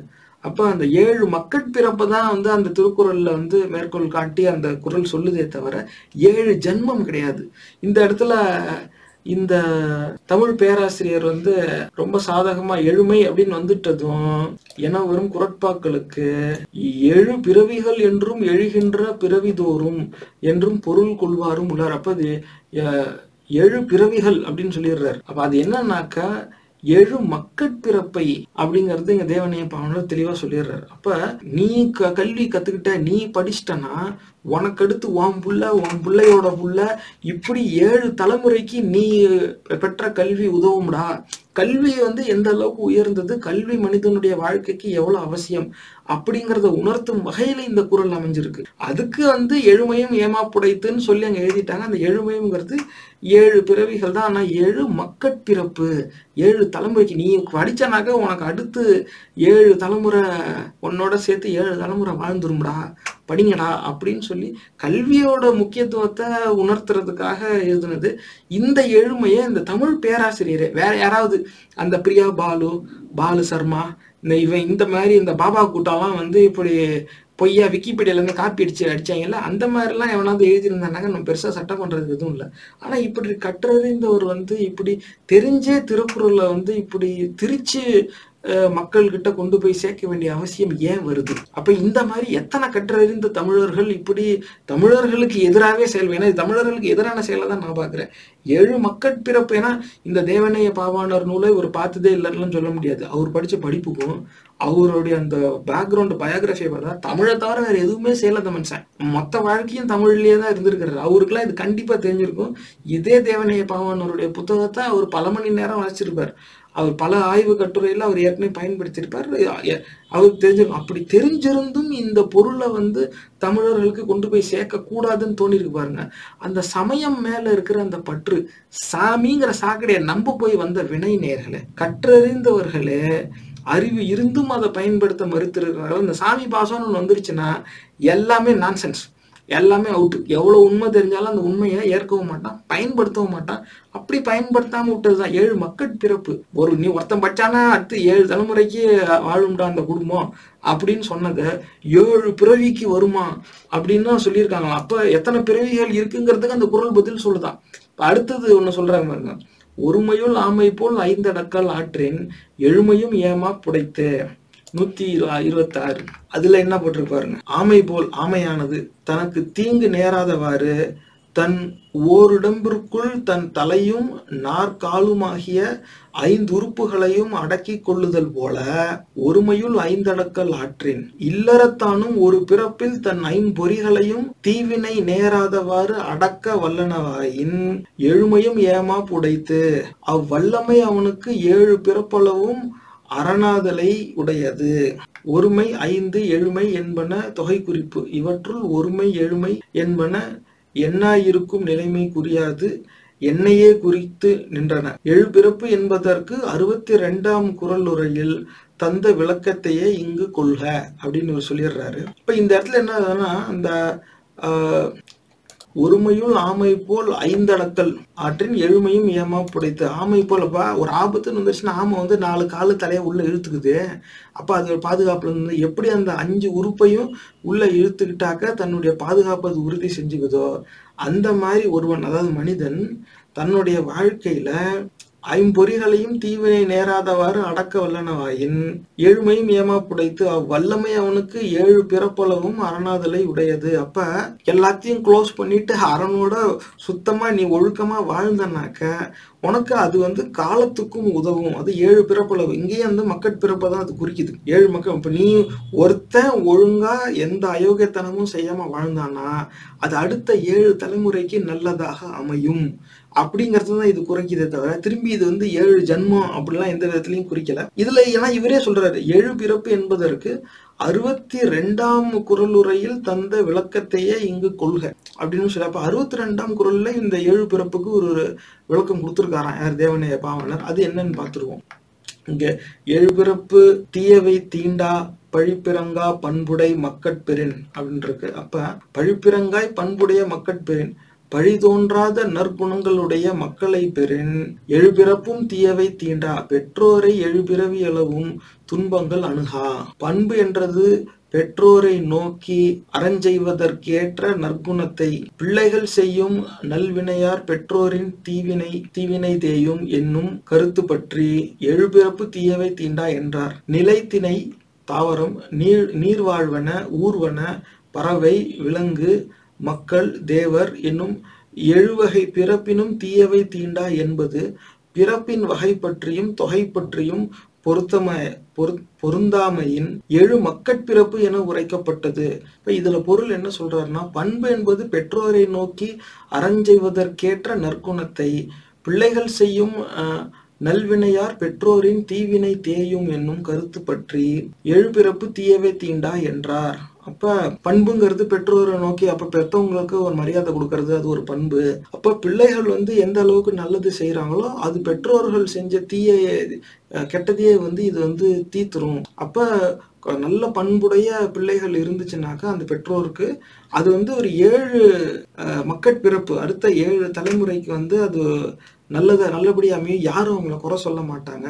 நீ ஒரு தப்பு செஞ்சாலும் உனக்கு அடுத்து வர தலைமுறை நல்லபடியா வாழ்ந்தான்னா நீ செஞ்ச தப்பு கூட அந்த இடத்துல வந்து கரைஞ்சு போயிடும் அவங்க காம்பன்சேட் பண்ணிடுவாங்க அப்படிங்கிறது தான். அப்ப எல்லாரும் வந்து பிள்ளைகளை வந்து நல்ல குணத்தோட வளர்க்கணும் அப்படிங்கிறது ஒரு ப கண்ணோட்டமா இருந்தாலும் பிள்ளைகள் வந்து பெற்றோருக்கு மரியாதை கொடுத்து வாழணும். அதுதான் அவங்களுக்கு ஒரு பண்பாகும் அப்படிங்கறத அங்க குறிக்கிறதுக்காக தான் சொல்றாங்க. அதுல இவர் அந்த எழு பிறப்பு அப்படிங்கறத இவர் விளக்கும் போது தாவரம் நீர்வாழ்வன ஊர்வன பறவை விலங்கு மக்கள் தேவர் எனும் எழுவகை பிறப்பினும் தீயவை தீண்டா என்பது பிறப்பின் வகை பற்றியும் தொகை பற்றியும் பொருந்தாமையின் எழு மக்கட்பிறப்பு என உரைக்கப்பட்டது. அப்ப இந்த அஹ், நிலத்துல வாழுறது நீர்ல வாழுறது பறவை இந்த மாதிரிலாம் இப்படி ஒரு ஏழு வகையா சொல்லிக்கிட்டு அதுலயும் கதாபாத்திரமும் ஒரு தேவர் அப்படிங்கிறதையும் சொல்றாரு. இந்த மாதிரியானது வந்து பொருந்தாது. இது அப்படி பொருந்தாதனால ஏழு மக்கட் பிறப்பு என உரைக்கப்பட்டது. அப்ப ஒரு ஒரு ஒரு தந்தை அப்புறம் அவனுடைய மகன் அவனுடைய மகன் அப்படி ஏழு தலைமுறையை தான் வந்து குறிக்கிறதுக்காக இது வந்து உரைக்கப்பட்டது. அப்படின்னு சொல்ற ஏழு என்பது ஒரு நிறைவன். ஆதலால் நீண்ட காலத்தை குறிப்பது. அவ்வளவுதான் அந்த ஏ.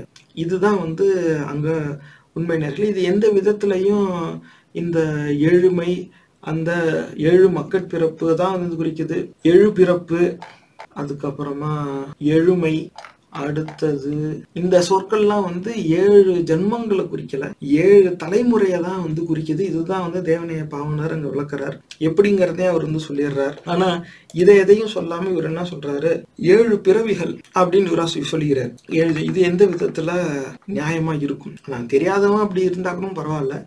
இந்த மாதிரி வந்து இப்போ இப்ப நான் மொழி இளைஞர் கிடையாது. அந்த தேவநேயர் பா தேவநேய பாவனருடைய வரிகளை வாசிக்கவே நான் கஷ்டப்பட்டேன்.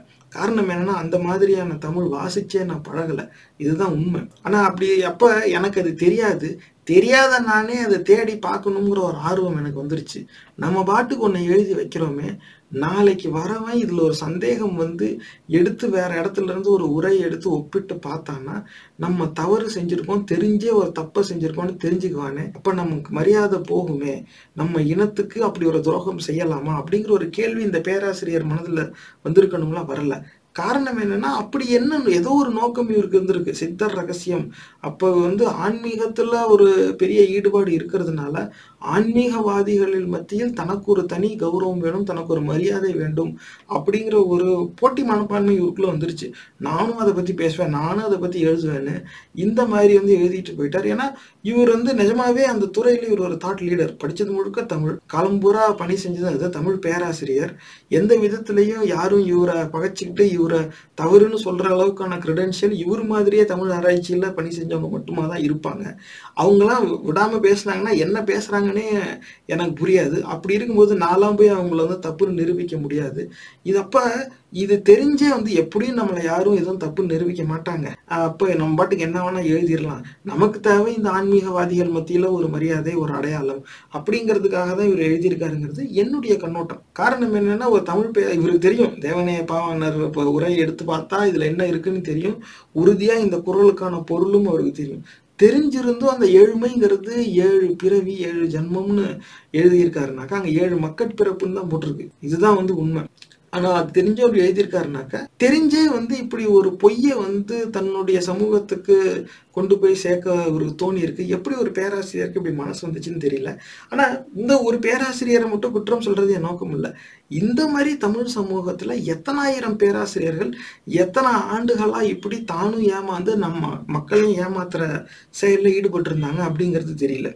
ஏன்னா இந்த மாதிரியான கற்றறிந்தவர்கள் தான் நம்மளை வந்து அறியாமையிலேருந்து வெளியே கொண்டு வரணும். டேய் முட்டாள்களா? இது இப்படி தான்டா புரிஞ்சுக்கணும்.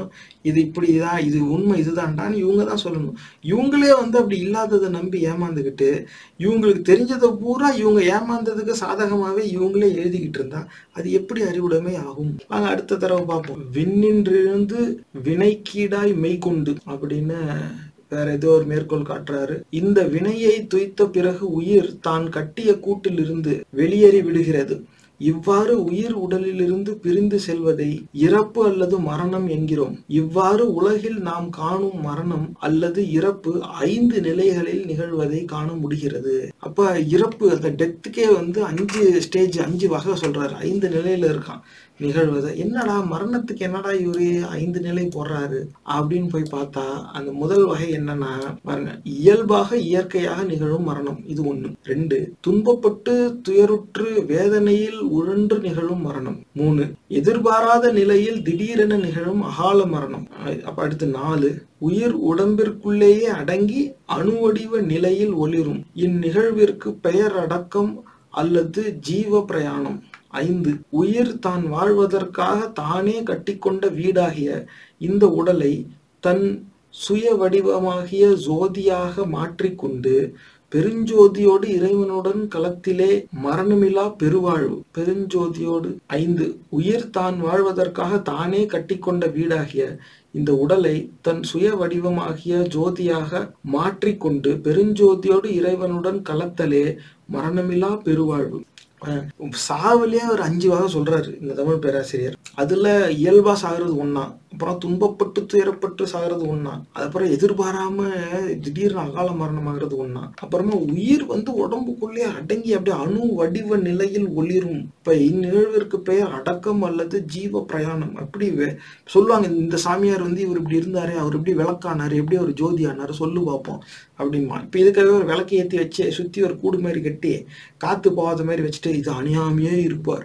இது ஐயாயிரம் வருஷமா அணியாம இருக்கிற விளக்கு அப்படின்னு சொல்லி எல்லாரையும் கூப்பிட்டு காசு வாங்கிட்டு இருப்பாங்க. இந்த மாதிரிலாம் நிறைய இடத்துல இருக்கும் நீங்க விசாரிச்சு பாருங்க. அந்த அப்போ ஏன்னா மனுஷனே விளக்காயிட்டானா அந்த விளக்கு தான் சாமி அப்படிம்பான். யாரா அந்த சாமின்னா ஒரு மனுஷன் அப்படி இருந்தான் சாமிங்கிறது ஹை எனர்ஜி லெவல் அந்த ஹை எனர்ஜி லெவலில் அவர் எட்டிட்டாரு. அதனால தான் அவர் ச- விளக்காயிட்டாரு. ஜோதி ஆயிட்டாரு அப்படிமா அடுத்து அந்தலேயே உயிர் தான் வாழ்வதற்காக தானே கட்டிக்கொண்ட வீடாகிய இந்த உடலை தன் சுய வடிவமாகிய ஜோதியாக மாற்றிக்கொண்டு இதுதான் அந்த விளக்கா மாறுறது. பெருஞ்சோதியோடு இறைவனுடன் களத்திலே மரணமில்லா பெருவாழ்வான். இது வந்து ஒன்று உடம்புக்குள்ளேயே அப்படி ஏதோ பொதுவாக இயற்கையாக இறந்து போயிடுறது. அதுக்கப்புறமா ரொம்ப கஷ்டப்பட்டு வேதனைப்பட்டு இறந்து போகிறது அப்புறம் திடீர்னு அகால மரணம் ஏதாவது விபத்தில் இறந்து போகிறது அது இப்படி இல்லைன்னா உயிர் வந்து உடம்புக்குள்ளேயே வந்து ஒரு ஒளி ஆயிடுமா? அணு வடிவ நிலையில் உரிமை யார் அதை டிடெக்ட் பண்ணால் எப்படி அதை ப்ரூவ் பண்ணுனாங்க? அதை எங்கேருந்து சென்ஸ் பண்ணுறது இப்போ இந்நிகழ்விற்கு பேர் அடக்கம் அல்லது ஜீவ பிரயாணம் இல்லை ஜீவ சமாதி அடைஞ்சிட்டார் அப்படிம்பாங்கல்ல அப்படின்னா செத்துக்கிட்டான் அவ்வளோதான் அல்ல இல்ல அந்த உயிர் வந்து ஒரு உடம்புக்குள்ள ஒரு ஒளியாக ஆயிடுச்சான் அந்த ஹை எனர்ஜி லெவலுக்கு போனாதான் நமக்கு அது தெரியும் அப்படின்னு சொல்லிடுவாங்க. அதுக்கப்புறமா இந்த மாதிரி ஆ, மொத்த ஆளே உடம்பே வந்து அந்த விளக்கா மாதிரி பெரிய ஜோதியில போய் கலந்துருதான் எப்படி ஒரு தமிழ் பேராசிரியர் படித்தவர் வந்து இந்த மாதிரி எழுதுறார்? இந்த மாதிரி எத்தனை பேரை தமிழ் சமூகம் எழுந்திருக்கு இன்னைக்கு என்னுடைய ஒரே வேண்டுகோள் என்னன்னா வ- வருங்கால தலைவர்கள் உங்க முன்னாடி தான் வைப்பேன். இந்த மாதிரியான தமிழ் பேராசிரியர்கள் உருவாகிறத இதுமே இதோட போகட்டும். இதுக்கு மேல அதை தடுத்தாகணும். உங்களில் நிறைய பேர் பிஏ எம்ஏ தமிழ் படிப்பீங்க பிஹெச்டி படிப்பீங்க. வருங்காலத்துல தமிழ் பேராசிரியரா வருவீங்க. புரியுதா? அப்படி வரும்போது இந்த மாதிரிலாம் ஏமாந்து நீங்களும் உங்க இனத்தை ஏமாத்தாதீங்க. உண்மையை கொண்டாந்து சேருங்க. கண்டிப்பா நீங்க எதிர்பார்க்குற மரியாதை பேர் புகழ்லாம் உங்களை தானா தேடி வரும். அதுல மாறுபட்ட கருத்து கிடையாது. ஆனா அதுக்காக எல்லாரும் என்ன நம்புறாங்களோ நம்ம அது சார்ந்து ஒன்று எழுதிட்டா நம்மள எல்லாருக்கும் பிடிச்சி போயிடும் அப்படின்னு நினைச்சிட்டு ஊரோட ஒத்து வாழணும்னு இந்த மாதிரி மொத்த இனத்துக்கும் ஒரு துரோகத்தை செய்யாதீங்க. சாவுல அஞ்சு வகையா? இயற்கையா? என்னென்ன இது இருக்கு? எப்படி இதை வந்து இப்படி ஒரு கற்றறிந்தவர் எழுத தோணுச்சு? ஆயிரம் தான் இதாக இருந்தாலும் வேற யாராவது ஆன்மீகவாதி அவங்க வந்து சாமியா இருப்பான் அவங்க இந்த மாதிரி தான் எழுதுவாங்கன்னா அவனுக்கு ஏமாத்துறது தான் வேலையை. அதனால அவன் ஏமாத்து ஒரு ப- பல்கலைக்கழக பேராசிரியர் அதுவும் தமிழையே வாழ்க்கையாக வச்சுக்கிட்டு இருந்திருக்கிறாரு. அவரே இப்படி செய்கிறாருனாக்க இந்த மாதிரி எத்தனை பேராசிரியர் இதுக்கு முன்னாடி ஏமாந்துருக்காங்க? அவங்க எத்தனாயிரம் பேரை ஏமாத்துனாங்க? இதெல்லாம் நினச்சி பார்க்கும்போது தான் தெரியுது இப்போ இன்னைக்கு தேதியில் நம்ம சமூகத்தில் இந்த சித்தர்கள்னா இது எப்பேற்பட்ட ஏமாற்று கதை எத்தனை ஆண்டு காலமாக எத்தனை பேர் செஞ்சுருக்காங்க? பாபான்னு சொல்லி குரூப்பு விக்கிபீடியாவில் காப்பி அடித்து பிரிண்ட் அடிக்கிறான். தமிழ் பேராசிரியர் பிஹெச்டி பண்ணிட்டு இந்த மாதிரி எழுதி விட்டுருக்கிறாரு. இது இல்லாமல் ஒருத்தன் சாம்பசிவம் பிள்ளைன்னு சொல்லிட்டு அஷ்ட சித்தி அது இது நந்தி பிராமின் கீழே தான் எல்லாம் வந்துச்சு. அப்படிங்கிறான் சைனீஸ் பாட்டர் இருக்காங்களாம் கன்னடா பேசுற சித்தர் இருக்காங்களாம் ஆனா இவங்க எல்லாம் ஹை தமிழ்ல ஏதுன்னு தமிழ் போயிட்டான் என்னடா நீ சொல்ல வர? அப்ப யாருமே எங்கேயுமே எந்த ஆதாரத்தையும் காட்டவே இல்லை. யாரோ ஒருவராவது மேற்கோள் காட்டுறதுக்கு திருக்குறளை பயன்படுத்தினாலும் அதுக்கு பொருளை தவறா சொல்லி இவருக்கு ஏத்தாப்புல அதை மாத்தி அமைச்சுக்கிறதுக்கான ஒரு முயற்சி தான் செஞ்சிருக்காரே தவிர உண்மைங்கிறது எந்த இடத்துலையுமே ஆவணப்படுத்தப்படவில்லை. இப்ப இது இல்லாம இன்னொரு இதையும் காட்டுறேன். இதே மாதிரி அடுத்த தரவு பார்ப்போம். என்ன அப்படின்னா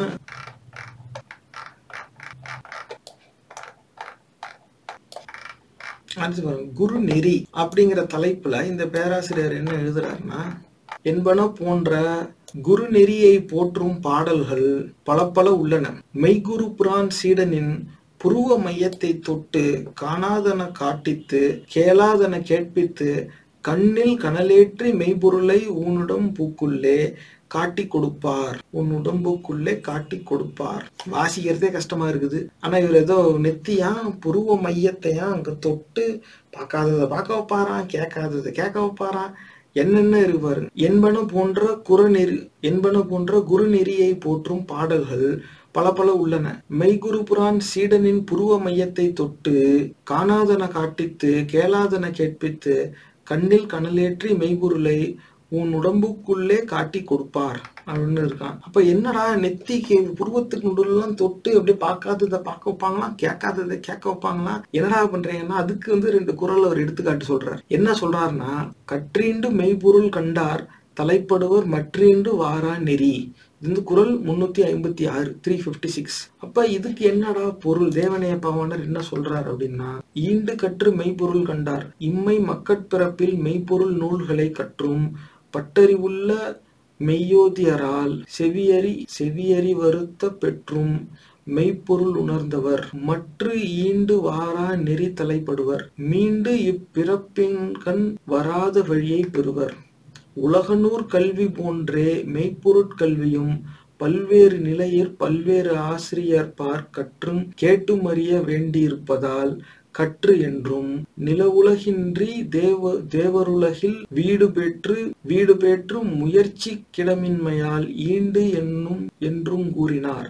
ஈண்டு வாரா நெறி வீட்டு நெறி வீட்டை அளிப்பது இறைவனேயாதலால் அவனை அறிவதற்கு ஆம்புடைகள் கல்வி கேள்வி தெளிவு உண்மை என நான்காம் கேள்வியும் கல்வியுடன் கல்வியுடங்குமாதலின் அவை இரண்டும் இங்கே ஒருங்கே கூறப்பட்டன.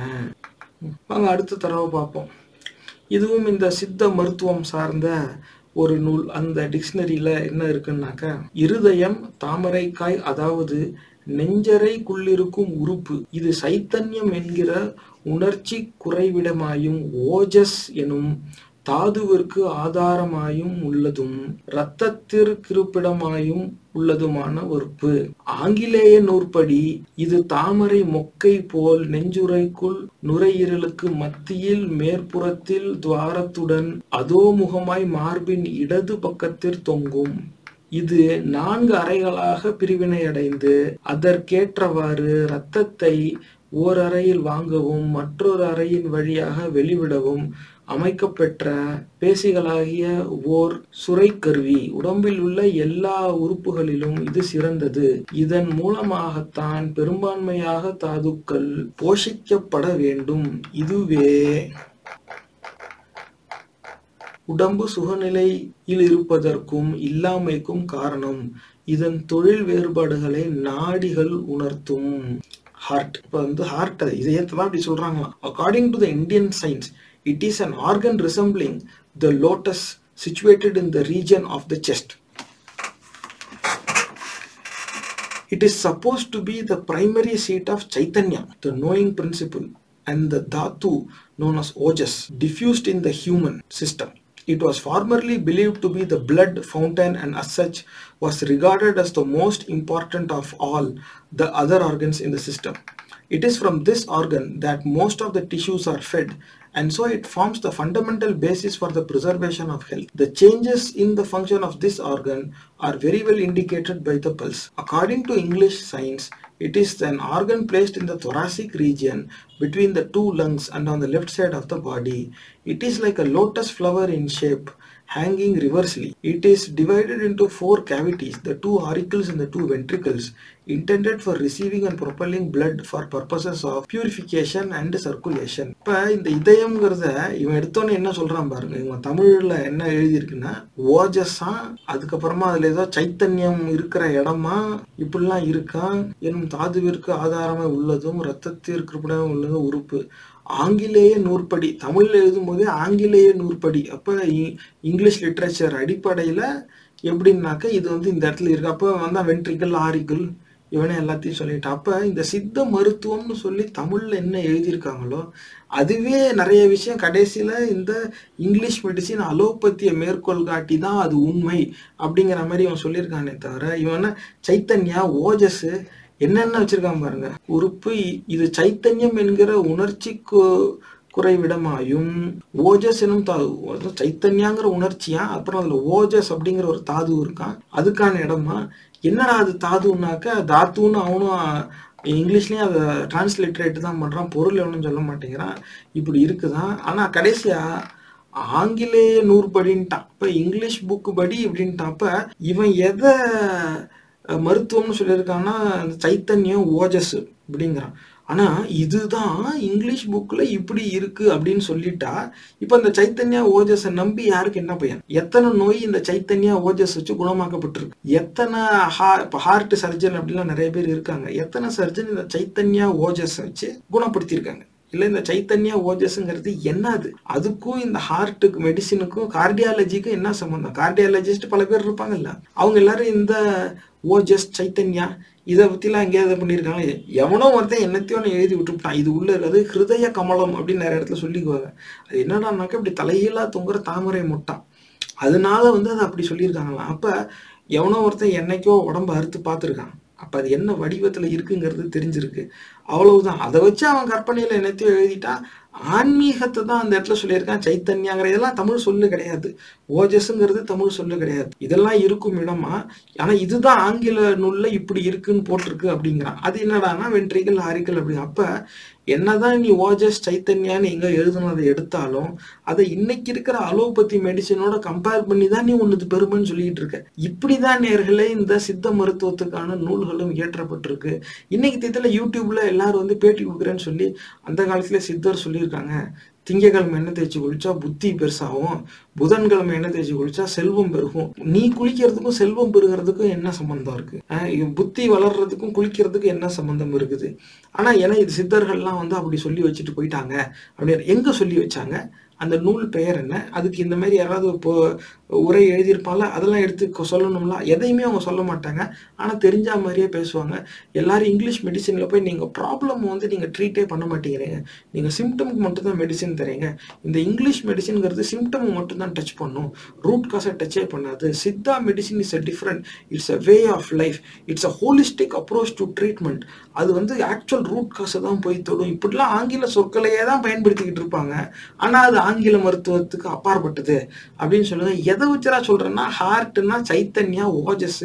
அதுக்கப்புறமா தமிழில் எழுதினவனே வந்து ஆங்கில நூற்படின்ட்டான். அப்போ அவனே இங்கிலீஷ் இதை படித்து தான் இங்கே எழுதியிருக்கிறான். அப்போ இது வந்து ஆயிரம் ஆயிரம் ஆண்டுகளுக்கு முன்னால் அப்பா சித்தர்கள்லாம் எழுதுனது. அப்படிலாம் ஒன்றும் கிடையாது. சித்தர்கள்ங்கிற பேரை சொல்லி பல குரலி வித்தகாரங்க தான் இதை வந்து எழுதி வச்சிருக்கிறாங்க. அதை இன்னைக்கு வந்து படிச்சுவிட்டு இப்படி நம்ம ஏமாறுறது எப்படி அறிவுடைமை ஆகும்? அப்ப சித்த மருத்துவம்னாவே போலியானா? அப்படிலாம் கிடையாது. அன்னைக்கு தேதியில இந்த மாதிரி அறிவியல் வளரல. அன்னைக்கு வந்து உணவே மருந்துன்னு சொல்லிக்கிட்டு அவன் எல்லாத்தையும் உணவுல தான் வச்சுக்கிட்டு இருந்தான். ஏதாவது ஒன்று வழியா இதை எடுத்து பிச்சு தின்னு இதை அரைச்சி குடி இந்த மாதிரி ஏதோ சொல்லிக்கிட்டு இருந்தான். அன்னைக்கு தேதியில் இருந்த மருத்துவம் அது அவ்வளவுதான். அது அப்படியே உடனே கேன்சரை குணப்படுத்தும் அதை குணப்படுத்தும். எத்தனை பேர் கொரோனா காலத்தில் வேப்பிலை மஞ்சத்தூளை வச்சுக்கிட்டு இது வந்து இந்த கொரோனா வைரஸ் அப்படிலாம் நிஜமாவே அந்த வைரஸ் இதில் சாகும்னா டாக்டர் எல்லாருக்கும் வேப்பலையும் மஞ்சளையும் அரைச்சி ஊற்றிருக்க மாட்டாங்களா? எல்லார் வாயிலையும் இன்னைக்கோ கொரோனா தீர்த்திருக்கலாமே ஆனால் அது உண்மை கிடையாது. அப்போ இந்த மாதிரி வந்து அந்த காலத்தில் ஏதோ கிடைச்ச மூலிகைகளை வச்சு ஏதாவது குணப்படுத்துறதுக்கான முயற்சி செஞ்சுருக்காங்க. எது வெற்றிகரமாக அவங்களால குணப்படுத்த முடிஞ்சதோ அதை ஆவணப்படுத்தியிருக்காங்க. அந்த ஆவணங்கள் எதுவுமே நம்மகிட்ட கிடையாது. ஏன்னா எதை வச்சு அந்த ஆவணப்படுத்தியிருக்காங்கன்னா அதை வச்சு பாட்டு இயற்றப்பட்டிருக்கு. இதை கற்றறிந்தவர்களை வச்சு இதை பாட்டாக எழுதுன்ட்டா அவன் அதை வச்சு பாட்டாக எழுதிவிட்டான். அந்த பாட்டாக எழுதுனதுலேருந்து இன்னைக்கு என்ன அந்த பாட்டில் இப்படி சொல்லியிருக்காங்க. அப்படின்னா அது நமக்கு நல்லதாக இருக்கும். அப்படிங்கிற ஒரு சந்தேகம் வருது. அதுக்கப்புறமா எடுத்து இன்னைக்கு அதை செக் பண்ணி பார்க்கும் பொழுது நிஜமாவே அதில் மருத்துவ குணம் இருக்கு அப்படிங்கிற இதில் மாறுபட்ட கருத்து கிடையாது. அந்த மூலிகைகள் அந்த காலத்தில் என்ன பயன்படுத்தினாங்களோ அந்த செடிகளில் இலை வேறு பழம் காய் எதை எடுத்தாலும் அதில் மெடிசனல் வேல்யூ இருக்கானா இருக்குன்னு எல்லாத்து எல்லாமே நிரூபணமாகல. ஆனால் அப்படி நிரூபணமானதும் உண்மைதான். அப்போ இன்னைக்கு தேதியில் இங்கிலீஷ் மருந்துன்னு சொல்லி மருந்து கண்டுபிடிக்கிறாங்களே அவன் மட்டும் எங்க இருந்தது எடுக்கிறான்? அவனும் அதே எக்ஸ்ட்ராக்ட்ல இருந்து தான் எடுக்கிறான். என்ன கிண்ணத்தில் போட்டு கொட்டு கொட்டு கொட்டுன்னு குத்தாம இவன் மெக்கானைஸ்டா ஸ்டெரைல் என்வாயர்மெண்ட்ல அது ஒரு கருவியை வச்சு இதை தயாரிக்கிறான். அவ்வளவுதான். இப்போ அந்த வேப்ப இலையோட சாறு ஒரு மருந்துக்குள்ள போகணும் அதுக்கு ஒரு மருத்துவ குணம் இருக்குன்னா வேப்பிலையோட சாரை சாறை எப்படி எடுப்பான்? வேப்பிலையை அரைச்சி அரைச்சு தான் எடுக்கணும். அது உட்காந்து அந்த பீங்காங் குண்டாலையை வச்சு டொங்கு டொங்கு டொங்குன்னு குத்துனாதான் அது சித்த மருத்துவம். அது அப்படிதான் இயற்கை அப்படிலாம் இல்லை. அதுல கண்டாமினேஷன் ஆகும். ஸ்டெரைலான என்வாயர்மெண்ட்ல அதை மெஷினே செஞ்சு எடுத்துரும். அது கூட டஸ்ட் எதுவும் வராம கரெக்டா அந்த எக்ஸ்ட்ராக்டை மட்டும் கரெக்டா பிரிச்சு. ஏன்னா இன்னைக்கு தேதியில அந்த அறிவியல் வந்து வளர்ந்துருச்சு. உங்களுக்கு எந்த ரசாயனம் எந்த கெமிக்கல் தேவையோ அதை மட்டும் தனியா எக்ஸ்ட்ராக்ட் பண்ணிக்கலாம். அதுக்கப்புறம் அது என்னென்ன எலிமெண்ட்டோட கலந்து வந்திருக்குன்னு நமக்கு தெரிஞ்சுக்கிட்டாக்க அதுக்கப்புறமா அதை சிந்தட்டிக்காக ப்ரிப்பேர் பண்ண ஆரம்பிக்கிறாங்க. இப்போ ஆரம்பமும் இதுதான். இன்னைக்கு தேதியில் எதை இங்கிலீஷ் மருந்துன்னு சொல்கிறானோ அவன் வந்து நீம் எக்ஸ்ட்ராக்ட்னா நீம்ல இருந்தா எடுத்து ஆகணும் என்ன அன்னைக்கு இந்த மாதிரி ஒரு பானையில் போட்டு குத்தாமல் இருந்தான். அவ்வளோ அவன் மெஷின் வச்சு செஞ்சுக்கிறான். அவ்வளோதான் வித்தியாசமே தவிர இது ஒரு பெரிய இந்த உலகுக்கே ஒவ்வாத ஒண்ணுங்கிற மாதிரியும் மனித இனத்துக்கே எதிரானது மாதிரியும் இந்த அலோபதியே வேஸ்ட்டு எம்பிபிஎஸ் படிக்கிறவனா லூஸா அப்படி நிஜமாவே சித்த மருத்துவமும் அந்த பாடல்களில் சித்தர்கள் கொடுத்த அந்த மூலிகையும் கேன்சரையே குணப்படுத்தும்னா என்ன மயிருக்கு வட இந்தியர்கள் வந்து நீட்டை வச்சுக்கிட்டு அவன் பிள்ளைங்களை இங்கே எம்பிபிஎஸ் படிக்க அனுப்புகிறான் இதை வச்சு அவன் படிக்க வச்சுக்க வேண்டியதான் எனக்கு உன் எம்பிபிஎஸ் தேவையில்லை. நான் சித்த மருத்துவம் நான் இந்த பக்கம் போகிறேன் சமஸ்கிருதத்தில் இந்த மாதிரி வேதங்கள் வந்து நிறையா மூலிகை மருத்துவம் சொல்லியிருக்கு. நான் அதை வச்சு போகிறேன் என் சாமி எனக்கு கற்றுக் கொடுத்த மருத்துவத்தை வச்சு நான் வாழ்ந்துக்கிறேன்னு போக வேண்டிதானே என்ன மயிருக்கு உனக்கு அலோபதி மெடிசினில் என் வரி பணத்தில் கட்டி வச்ச கல்லூரியில் என் பிள்ளைங்களை ஒதுக்கிட்டு படிக்க வேண்டிய அவசியம் என்ன மயிருக்கு வந்துச்சு? இது கேள்வி வருதா இல்லையா? அப்போ எம் அலோபதி இப்போ டாக்டர் ஆகணும் போது அவன் புள்ள வந்து அலோபதியை படிச்சுக்கணும். ஆனால் அவன் டாக்டர் ஆகி அந்த இடத்துல போய் உட்காந்துக்கிட்டு நம்மளை டாக்டர் ஆக விடாம தடுத்துவிட்டு நம்மளாம் இந்த மாதிரி இலதலையை தின்னுட்டு சாக சொல்லிக்கிட்டு இருக்கான். இதுக்கு மேலேயும் அது சாமிங்கிற சாக்கடையோட ஒட்டி வர்றதுனாலயே நேர்களே இந்த மாதிரியான அசிங்கத்துக்கு தமிழினம் வந்து இறை ஆயிடுச்சு. இதுதான் உண்மை. அப்போ அதுலேருந்து எந்த பயனுமே இல்லையானா அது வந்து ஒரு ஜென்ரல் வெல்னஸ் ஒரு ஹெல்த் அட இம்யூனிட்டியை மெயின்டைன் பண்ணுறதுக்கு எப்போ உடல்நிலையை நல்லபடியாக வச்சுக்கிறதுக்கு இது இருக்கும்பா? அவ்வளோதான் உடனே அந்த மூலிகையை அரைச்சி குடித்தா கேன்சர் குணமாயிடும். டிபிஏ வராது. இப்படி ஆகிடும் அப்படி அப்படிலாம் எதுவும் கிடையாது. இன்னைக்கு அது என்ன அதில் என்ன மருத்துவ குணம் இருக்கோ அதே தான் மற்ற மருந்துலையும் இருக்குது அதுலேருந்து தான் இவனும் அதை எக்ஸ்ட்ராக்ட் பண்ணுறான் ஏன்னா ஏதாவது ஒரு இடத்துல இருந்து வந்து தானே ஆகணும். ஒரு குறிப்பிட்ட கெமிக்கல் வந்து நம்ம உடம்புக்குள்ள ஒரு மாற்றத்தை உருவாக்குமே ஆனால் அந்த கெமிக்கல் ஒன்றும் நம்ம உடம்புலேயே சுரக்கணும். அப்படி சுரக்கலைனாக்கா அது நம்ம நம்ம தான் உட்கொள்ளணும். அது எங்கேருந்தது தான் வரணும். எதுலேருந்து வரும் எதை மிருகத்துலேருந்து வரும் இல்லை மரம் செடி கொடியிலேருந்து தான் வரணும். அதுக்காக அந்த கம்பெனிலாம் வந்து அந்த செடியில் இருக்க இலையெல்லாம் பிச்சு கவரில் போட்டு விற்கல அவன் அதை எடுத்து உள்ள மெக்கனைஸ்டு ஃபேக்ட்ரியில் அதை எக்ஸ்ட்ராக்ட் பண்ணி அதுக்கு பேஸ் ஒன்று வச்சுருக்கான். ஒரு சிலதை மாத்திரையாக கட்டியாக்கி கொடுப்பான். ஒரு சிலதை சிறப்புல கரைச்சி வச்சு கொடுப்பான். ஒரு சிலது ரொம்ப கான்சன்ட்ரேட்டடாக இருக்கும். அதை நம்ம வாயால் உட்கொள்ளக்கூடாது. நேராக ஊசி போட்டு நேராக நம்ம ரத்த நாளத்தில் ஏற்றிடுவோம் நேராக பிளட்டில் கலந்து விட்டுரும். அது போயிரும்டா சீக்கிரம். ஏன்னா மருந்துங்கிறது ஒன்று அந்த மருந்தை செலுத்துகிற முறைங்கிறது ஒன்று இதெல்லாம் வந்து அறிவியலுடைய கண்டுபிடிப்பு மருத்துவங்கிறதும் வளருது இல்லை அன்னைக்கு தேதியில் எதா இருந்தாலும் கட்டாயப்படுத்தி முழுங்கணும். இல்லாட்டினாக்கா அவனா மயக்கத்தில் வாய்க்குள்ளே பிடிச்சி ஊற்றணும் இப்படி தான் இருந்துச்சு இல்லை மேலே அரைச்சி தேய்ச்சிக்கணும். இப்படி தான் இருந்துச்சு அப்போ மருந்து எத்தனை வகையாக நமக்குள்ளே போகும்னா பல்வேறு விதமாலாம் போகாது.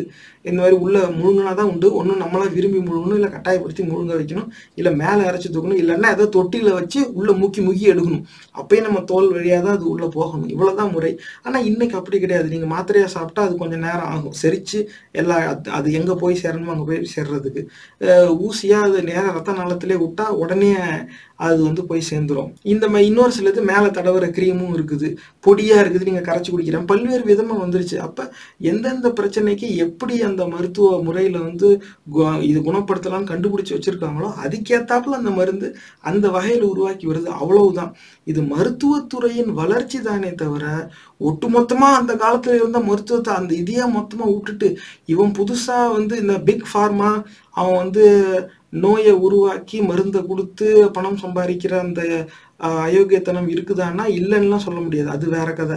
ஆனா அந்த ஒரு கதையை எடுத்துக்கிட்டு பெரிய நிறுவனங்கள் பணம் பார்க்கறதுக்காக மக்களுக்கு வந்து தெரிஞ்சே வந்து பாதகமான விஷயத்த வந்து பல பொருட்களில் கலந்து விற்பனை செய்கிறாங்க அப்படிங்கிற ஒ- அந்த ஒரு சின்ன உண்மையை எடுத்துக்கிட்டு அந்த அடிப்படையிலேயே வந்து மருத்துவம் இன்னைக்கு தேதியில் நவீன மருத்துவம்ங்கிறது புரட்டு. அது பொய் அந்த காலத்தில் நம்ம சித்தர்கள்லாம் இரநூறு வருஷம் வாழ்ந்தாங்க முந்நூறு வருஷம் வாழ்ந்தாங்க. அவங்கெல்லாம் இதை வச்சா வாழ்ந்தாங்கன்னு எவன்டா அப்படி வாழ்ந்தான்? எவன் பார்த்தீங்க இரநூறு வருஷம் வாழ்ந்ததை. அவங்க எங்கேயாவது ஏதாவது ஒரு ஆதாரம் இருக்குதா? என்னென்ன எழுதி வச்சுட்டு போயிருக்காங்க? அந்த பதினெட்டு சித்தருங்கிற பேர் கூட அங்கங்க மாறிக்கிட்டு இருக்கு. இதுல அவன் வால்மீகிங்கிறான் பதஞ்சலிங்கிறான் ஆளுக்கு ஒரு ஒரு பேரை சொல்லிக்கிட்டு இருக்கான். அப்படி எதுவுமே கிடையாது. இவங்கெல்லாம் பெரிய மாய வித்தைகள் கொண்டவங்க. எல்லா காலமும் தெரிஞ்சவங்க வருங்காலம்லாம் தெரிஞ்சவங்க எல்லாம் தவிர எந்த அடிப்படையில் அவங்களுக்கு அது தெரியும்னு இவன் நம்புனா யார் அதை நிரூபிச்சா? அப்படிங்கிறது எங்கேயுமே எவனுமே ஆவணப்படுத்தல. இது சித்தா மெடிசின்ங்கிற புத்தகத்துலயும் அப்படித்தான் இருக்கு. தான் பார்த்தோமே. என்ன? சைத்தன்யா ஓஜஸ் இதெல்லாம் இருக்குதான். கேட்டால் அப்புறம் ஆங்கில நூற்படி இதுதான் வந்து தொராசிக் கேவிட்டியில் இருக்கிற ஹார்ட்டா அப்போ நீ அந்த இங்கிலீஷ் இதை படிச்சுதானே நீ இது இது நான் எழுதுனது சிறந்தது. நான் எல்லாருக்கும் முன்னாடியும் அதை எழுதிட்டேன் அப்படிங்கிற ஒரு அற்ப பெருமையை பீத்திக்கிறதுக்கு வேணா இது ஒன்றும் பயன்படுத்தலாம் பயன்படுத்தலாம். அவ்வளவுதான். வேற எதுவுமே கிடையாது. மற்றபடி எப்படிடா இது வந்துச்சுனாக்க இந்த மாதிரி உண்மைகளை அன்னைக்கு இருந்தோன்னா அவன்கிட்ட ஒரே நடையிலேயே எழுதி வாங்கியிருக்கலாம். இப்போ தமிழில் வந்து இது இருக்கு அது இருக்குமாங்க எத்தனை சயின்டிஃபிக் எக்ஸ்பெரிமெண்ட் தமிழில் டாக்குமெண்ட் ஆச்சு? ஏதாவது ஒரு சயின்டிஃபிக் எக்ஸ்பெரிமெண்ட் தமிழில். ஒரு எய்ம் ஒரு ப்ரொசீஜர் ஒரு ரிசல்ட் இதுதான் டேபுலர் காலம் நமக்கு அப்சர்வேஷன் நோட்டு ரெக்கார்ட் நோட்லாம் எழுதியிருப்போம்ல அந்த மாதிரி தமிழில் ஒரு எக்ஸ்பெரிமெண்ட்டோடைய டாக்குமெண்ட் ஏதாவது ஒரு இடத்துல எங்கேயாவது இருக்கா? இல்லை. காரணம் என்னன்னா இந்த அந்த மொழியில் அதை ஆவணப்படுத்த விடலை. அவன் அதுக்குன்னே வேறு மொழியை கட்டமைச்சு இதில் பயன்பாட்டிலேருந்து கொண்டு வந்துட்டான். இந்த முண்டங்களும் யாரு? நம்ம முன்னோர்கள் தான். நமக்கு செஞ்ச துரோகத்தினால அவனை முண்டம் தான் சொல்லி அவனை வேறு வழி கிடையாது. உனக்கு தமிழ் தெரியும் அப்படி இருந்தும் நீ வேற மொழியில தான் நீ அதை பதிவு செய்வ அப்படின்னு. ஏன்னா நீ கூலி கொடுக்குற முதலாளிக்கு விசுவாசமா இருக்கணும்னு போயிட்ட. அப்ப நீ முதலாளிக்கு விசுவாசமா இருக்கணும்னு சொல்லிட்டு உன் இனத்துக்கு துரோகம் தான் நீ செஞ்சிருக்க. தமிழ்ல எத்தனை எக்ஸ்பெரிமெண்ட் டாக்குமெண்ட் ஆயிருக்கு எத்தனை பிசிக்ஸ் எக்ஸ்பெரிமெண்ட் எக்ஸ்பெரிமெண்ட் தமிழ்ல இருக்கு? எத்தனை கெமிஸ்ட்ரி எக்ஸ்பெரிமெண்ட் தமிழ்? அதெல்லாம் நம்ம சித்தர்கள் இலக்கியத்துல இருக்கு அப்படின்னு சொன்னா செருப்பால் அடிப்பேன். ஏன்னா ஒருத்தன் இலக்கியத்தை எடுத்து காட்டு அப்படி இருந்ததா பாடல்கள் இயற்றப்பட்டிருக்கு அது பாட்டு. பாட்டுனா கிரியேட்டிவ் கம்போசிஷன் கிரியேட்டிவ் கம்போசிஷனுங்கிறது வந்து கற்பனைக்கோடைய ஒரு படைப்பு. அந்த கற்பனை படைப்பில் சில உண்மைகள் அடங்கி இருக்கலாம் ஏன்னா அவன் பார்த்துருப்பான். யாரோ ரெண்டு பேர் ஏதோ வைத்தியம் செய்கிறாங்க அந்த அதை பற்றி இவன் ஒரு பாட்டு எழுதியிருப்பான். இந்த பாட்டு எழுதினோடனே நான் வைத்தியம்லாம் ஏற்றுக்க முடியாது. அது கிரியேட்டிவ் கம்போசிஷன் ஓகே அட்லீஸ்ட் அது ஒரு இண்டிகேஷன் கொடுக்குது. இப்படிலாம் இருந்திருக்குன்னு. அது ஒரு இண்டிகேஷன் தான். ஆனால் எங்கே அந்த டாக்குமெண்ட் எங்கே அந்த ப்ரொசீஜர் எங்க அதுக்கான ப்ரூஃப் அது எங்க டாக்குமெண்ட் ஆச்சு? இதுல இந்த மெடிசினை வந்து வேலிடேட் பண்ணணும்னா இன்னைக்கு தேதியில் என்னென்ன பண்ணுவாங்க? டபுள் டபுள் பிளைண்ட் ட்ரையல்பாங்க இப்படிம்பாங்க. ஹியூமன் ட்ரையல் வர்றதுக்கு முன்னாடி பல டெஸ்டிங் நடக்கும். அதுக்கப்புறமா ஹியூமன் ட்ரையல்ஸே இவ்வளோ வரைக்கும் இதுக்கு அப்புறமா தான் இதாகும். அன்னைக்கு தேதியிலும் இதே வேலிடேஷன் நடந்திருக்கும்ல உறுதி செய்யாம எப்படி மக்களுக்கு அதை கொடுத்துருப்பாங்க? அரைச்சு கொடுத்து பார்ப்போம். செத்துட்டான்னாக்க சாமி குத்தம். உயிரோட பொழைச்சிட்டான்னா நான் தான் சாமி அப்படின்னு என்ன இருந்தானா செஞ்சாலும் செஞ்சிருப்பாங்க. இந்த மருத்துவம் சார்ந்து சிலர் இயங்கி இருக்கிறாங்க. அவங்களுக்கு தெரிஞ்ச அறிவை பயன்படுத்தி இந்த இலை வேறு பழம் இதை வச்சு மக்களுக்கு இருக்கிற பிரச்சனைகளை குணப்படுத்துறதுக்கான முயற்சியில சிலர் இருந்திருக்கிறாங்க. அந்த செயலை வந்து செய்யற சாக்கிலேயே தான் இந்த ஆரியர்கள் வந்து இந்த கோயிலில் வச்சு அதை செய்ய போய் அதுக்கு அப்படி அப்படிதான் கோயிலுக்குள்ள என்ட்ரி ஆகுறாங்க. அதுக்கப்புறம் கருவறைக்குள்ள வந்து நம்மளை வெளியே திட்டி இப்போ அவன் மொத்தமாகவே அந்த இடத்த அவன் பிடிச்சிக்கிட்டான். ஏன்னா இது என்னுடைய பார்வை தான். ஆனால் நான் பார்த்த வரைக்கும் ஆதாரங்கள் அதுதான் குறிக்குது. ஏன்னா இதுக்கு முன்னாடி இருக்க வட இந்திய ஜாதிய வரலாறையும் பாருங்க. பேய் ஓட்டுறது உடம்பு சரியில்லைனா குணப்படுத்துறது இதை சாக்கா வச்சு பார்ப்பனர்கள் வந்து கோயிலில் வந்து இது நீ செஞ்சால் உனக்கு சரியாயிடும் இதை செஞ்சால் இப்படி சரியாயிடும் அப்படின்னு சொல்லி அந்த இதை வச்சு தான் வந்து அந்த மாதிரி பொ புரட்டை வச்சு தான் வந்து மக்களை ஏமாற்றி பணம் பறிச்சிருக்காங்க. இதை ஆலயங்களில் வச்சு தான் செஞ்சுருக்காங்க. காலப்போக்கில் அந்த வேலையை பூரா மற்றவங்ககிட்ட கொடுத்துட்டு அவன் வெறும் சாமி வழிபாடு மட்டுமே அந்த பக்கம் போயிட்டான். அப்போ நீங்கள் அந்த அந்த வட இந்திய ஜாதிய வரலாறு எடுத்து பார்த்தீங்கன்னா நான் எந்த கண்ணோட்டத்தில் இதை சொல்கிறேன் அப்படிங்கிறது உங்களுக்கு புரியும். அது இதுக்கு முன்னாடி இருக்க எபிசோட்ல இருக்க பதிவுகள் நீங்கள் அதை போய் பாருங்கள் இப்படி அந்த காலத்தில் எவனோ ஏதோ செஞ்சுருக்கான். உண்மைதான். ஆனால் அது முழுசாக ஆவணப்படுத்தப்படலை. எத்தனை எக்ஸ்பெரிமெண்ட் தமிழில் டாக்குமெண்ட் ஆயிருக்குன்னா இது வரைக்கும் யாரும் என்கிட்ட நேரடியாக பதில் சொல்லவே மாட்டேன். அணுவை பிளந்துன்னு எழுதியிருக்காங்க. யாரா எழுதுனா எங்கடா எழுதுனாங்க? ஏதோ ஒரு பாட்டில் இது இருக்குது சரி அது கிரியேட்டிவ் கம்போசிஷன் அது ஒரு கற்பனை படைப்பு அது. சரி அப்போ ஆனால் நிஜமாகவே அந்த அணு ஆராய்ச்சி பற்றி தமிழில் என்ன எழுதியிருக்குன்னா இது வரைக்கும் எவனும் எந்த நூல் பேரும் சொன்னதில்லை. எவனும் இங்கே காட்டுறதில்ல ஒரு வாழை சோடியும் காட்டினதே இல்லை. கேட்டால் அதெல்லாம் அழிஞ்சு போச்சுன்றோம் அழிஞ்சதுக்கான ஆதாரம் என்னடா? ஒன்று அழிஞ்சு போச்சுனாக்கா அது இருந்ததுக்கான சூடு எங்கேயாவது இருக்கணுமா இல்லையா? அப்படி எந்த சுவடுமே நம்மகிட்ட இல்லை. அப்படி நம்மளுடைய இனத்தின் வரலாறை நம்ம பெருமையா பார்க்கணும். மாறுபட்ட கருத்து இல்லை. பெருமையா பார்க்கணுங்கிறதுக்காக நம்மளா ஒரு இனத்தின் வரலாறை இமேஜின் பண்ணிக்கிட்டு போய் ஏமாறக்கூடாது. அந்த போலியான பெருமை வந்து நம்மள தவறான திசையில கொண்டு போயிரும். கொண்டு போயிருச்சு. அதுதான் இந்த சாமி நம்பிக்கைங்கிற சாக்கடை. இன்னும் எத்தனை ஆண்டுகளுக்கு தமிழினம் இப்படி சித்தர் வரலாறுங்கிற பேர்ல பொய்யையும் புரட்டையும் நம்பி நவீன மருத்துவத்தை புறக்கணிச்சபடியே இருக்கும். சிந்திச்சு பாருங்க.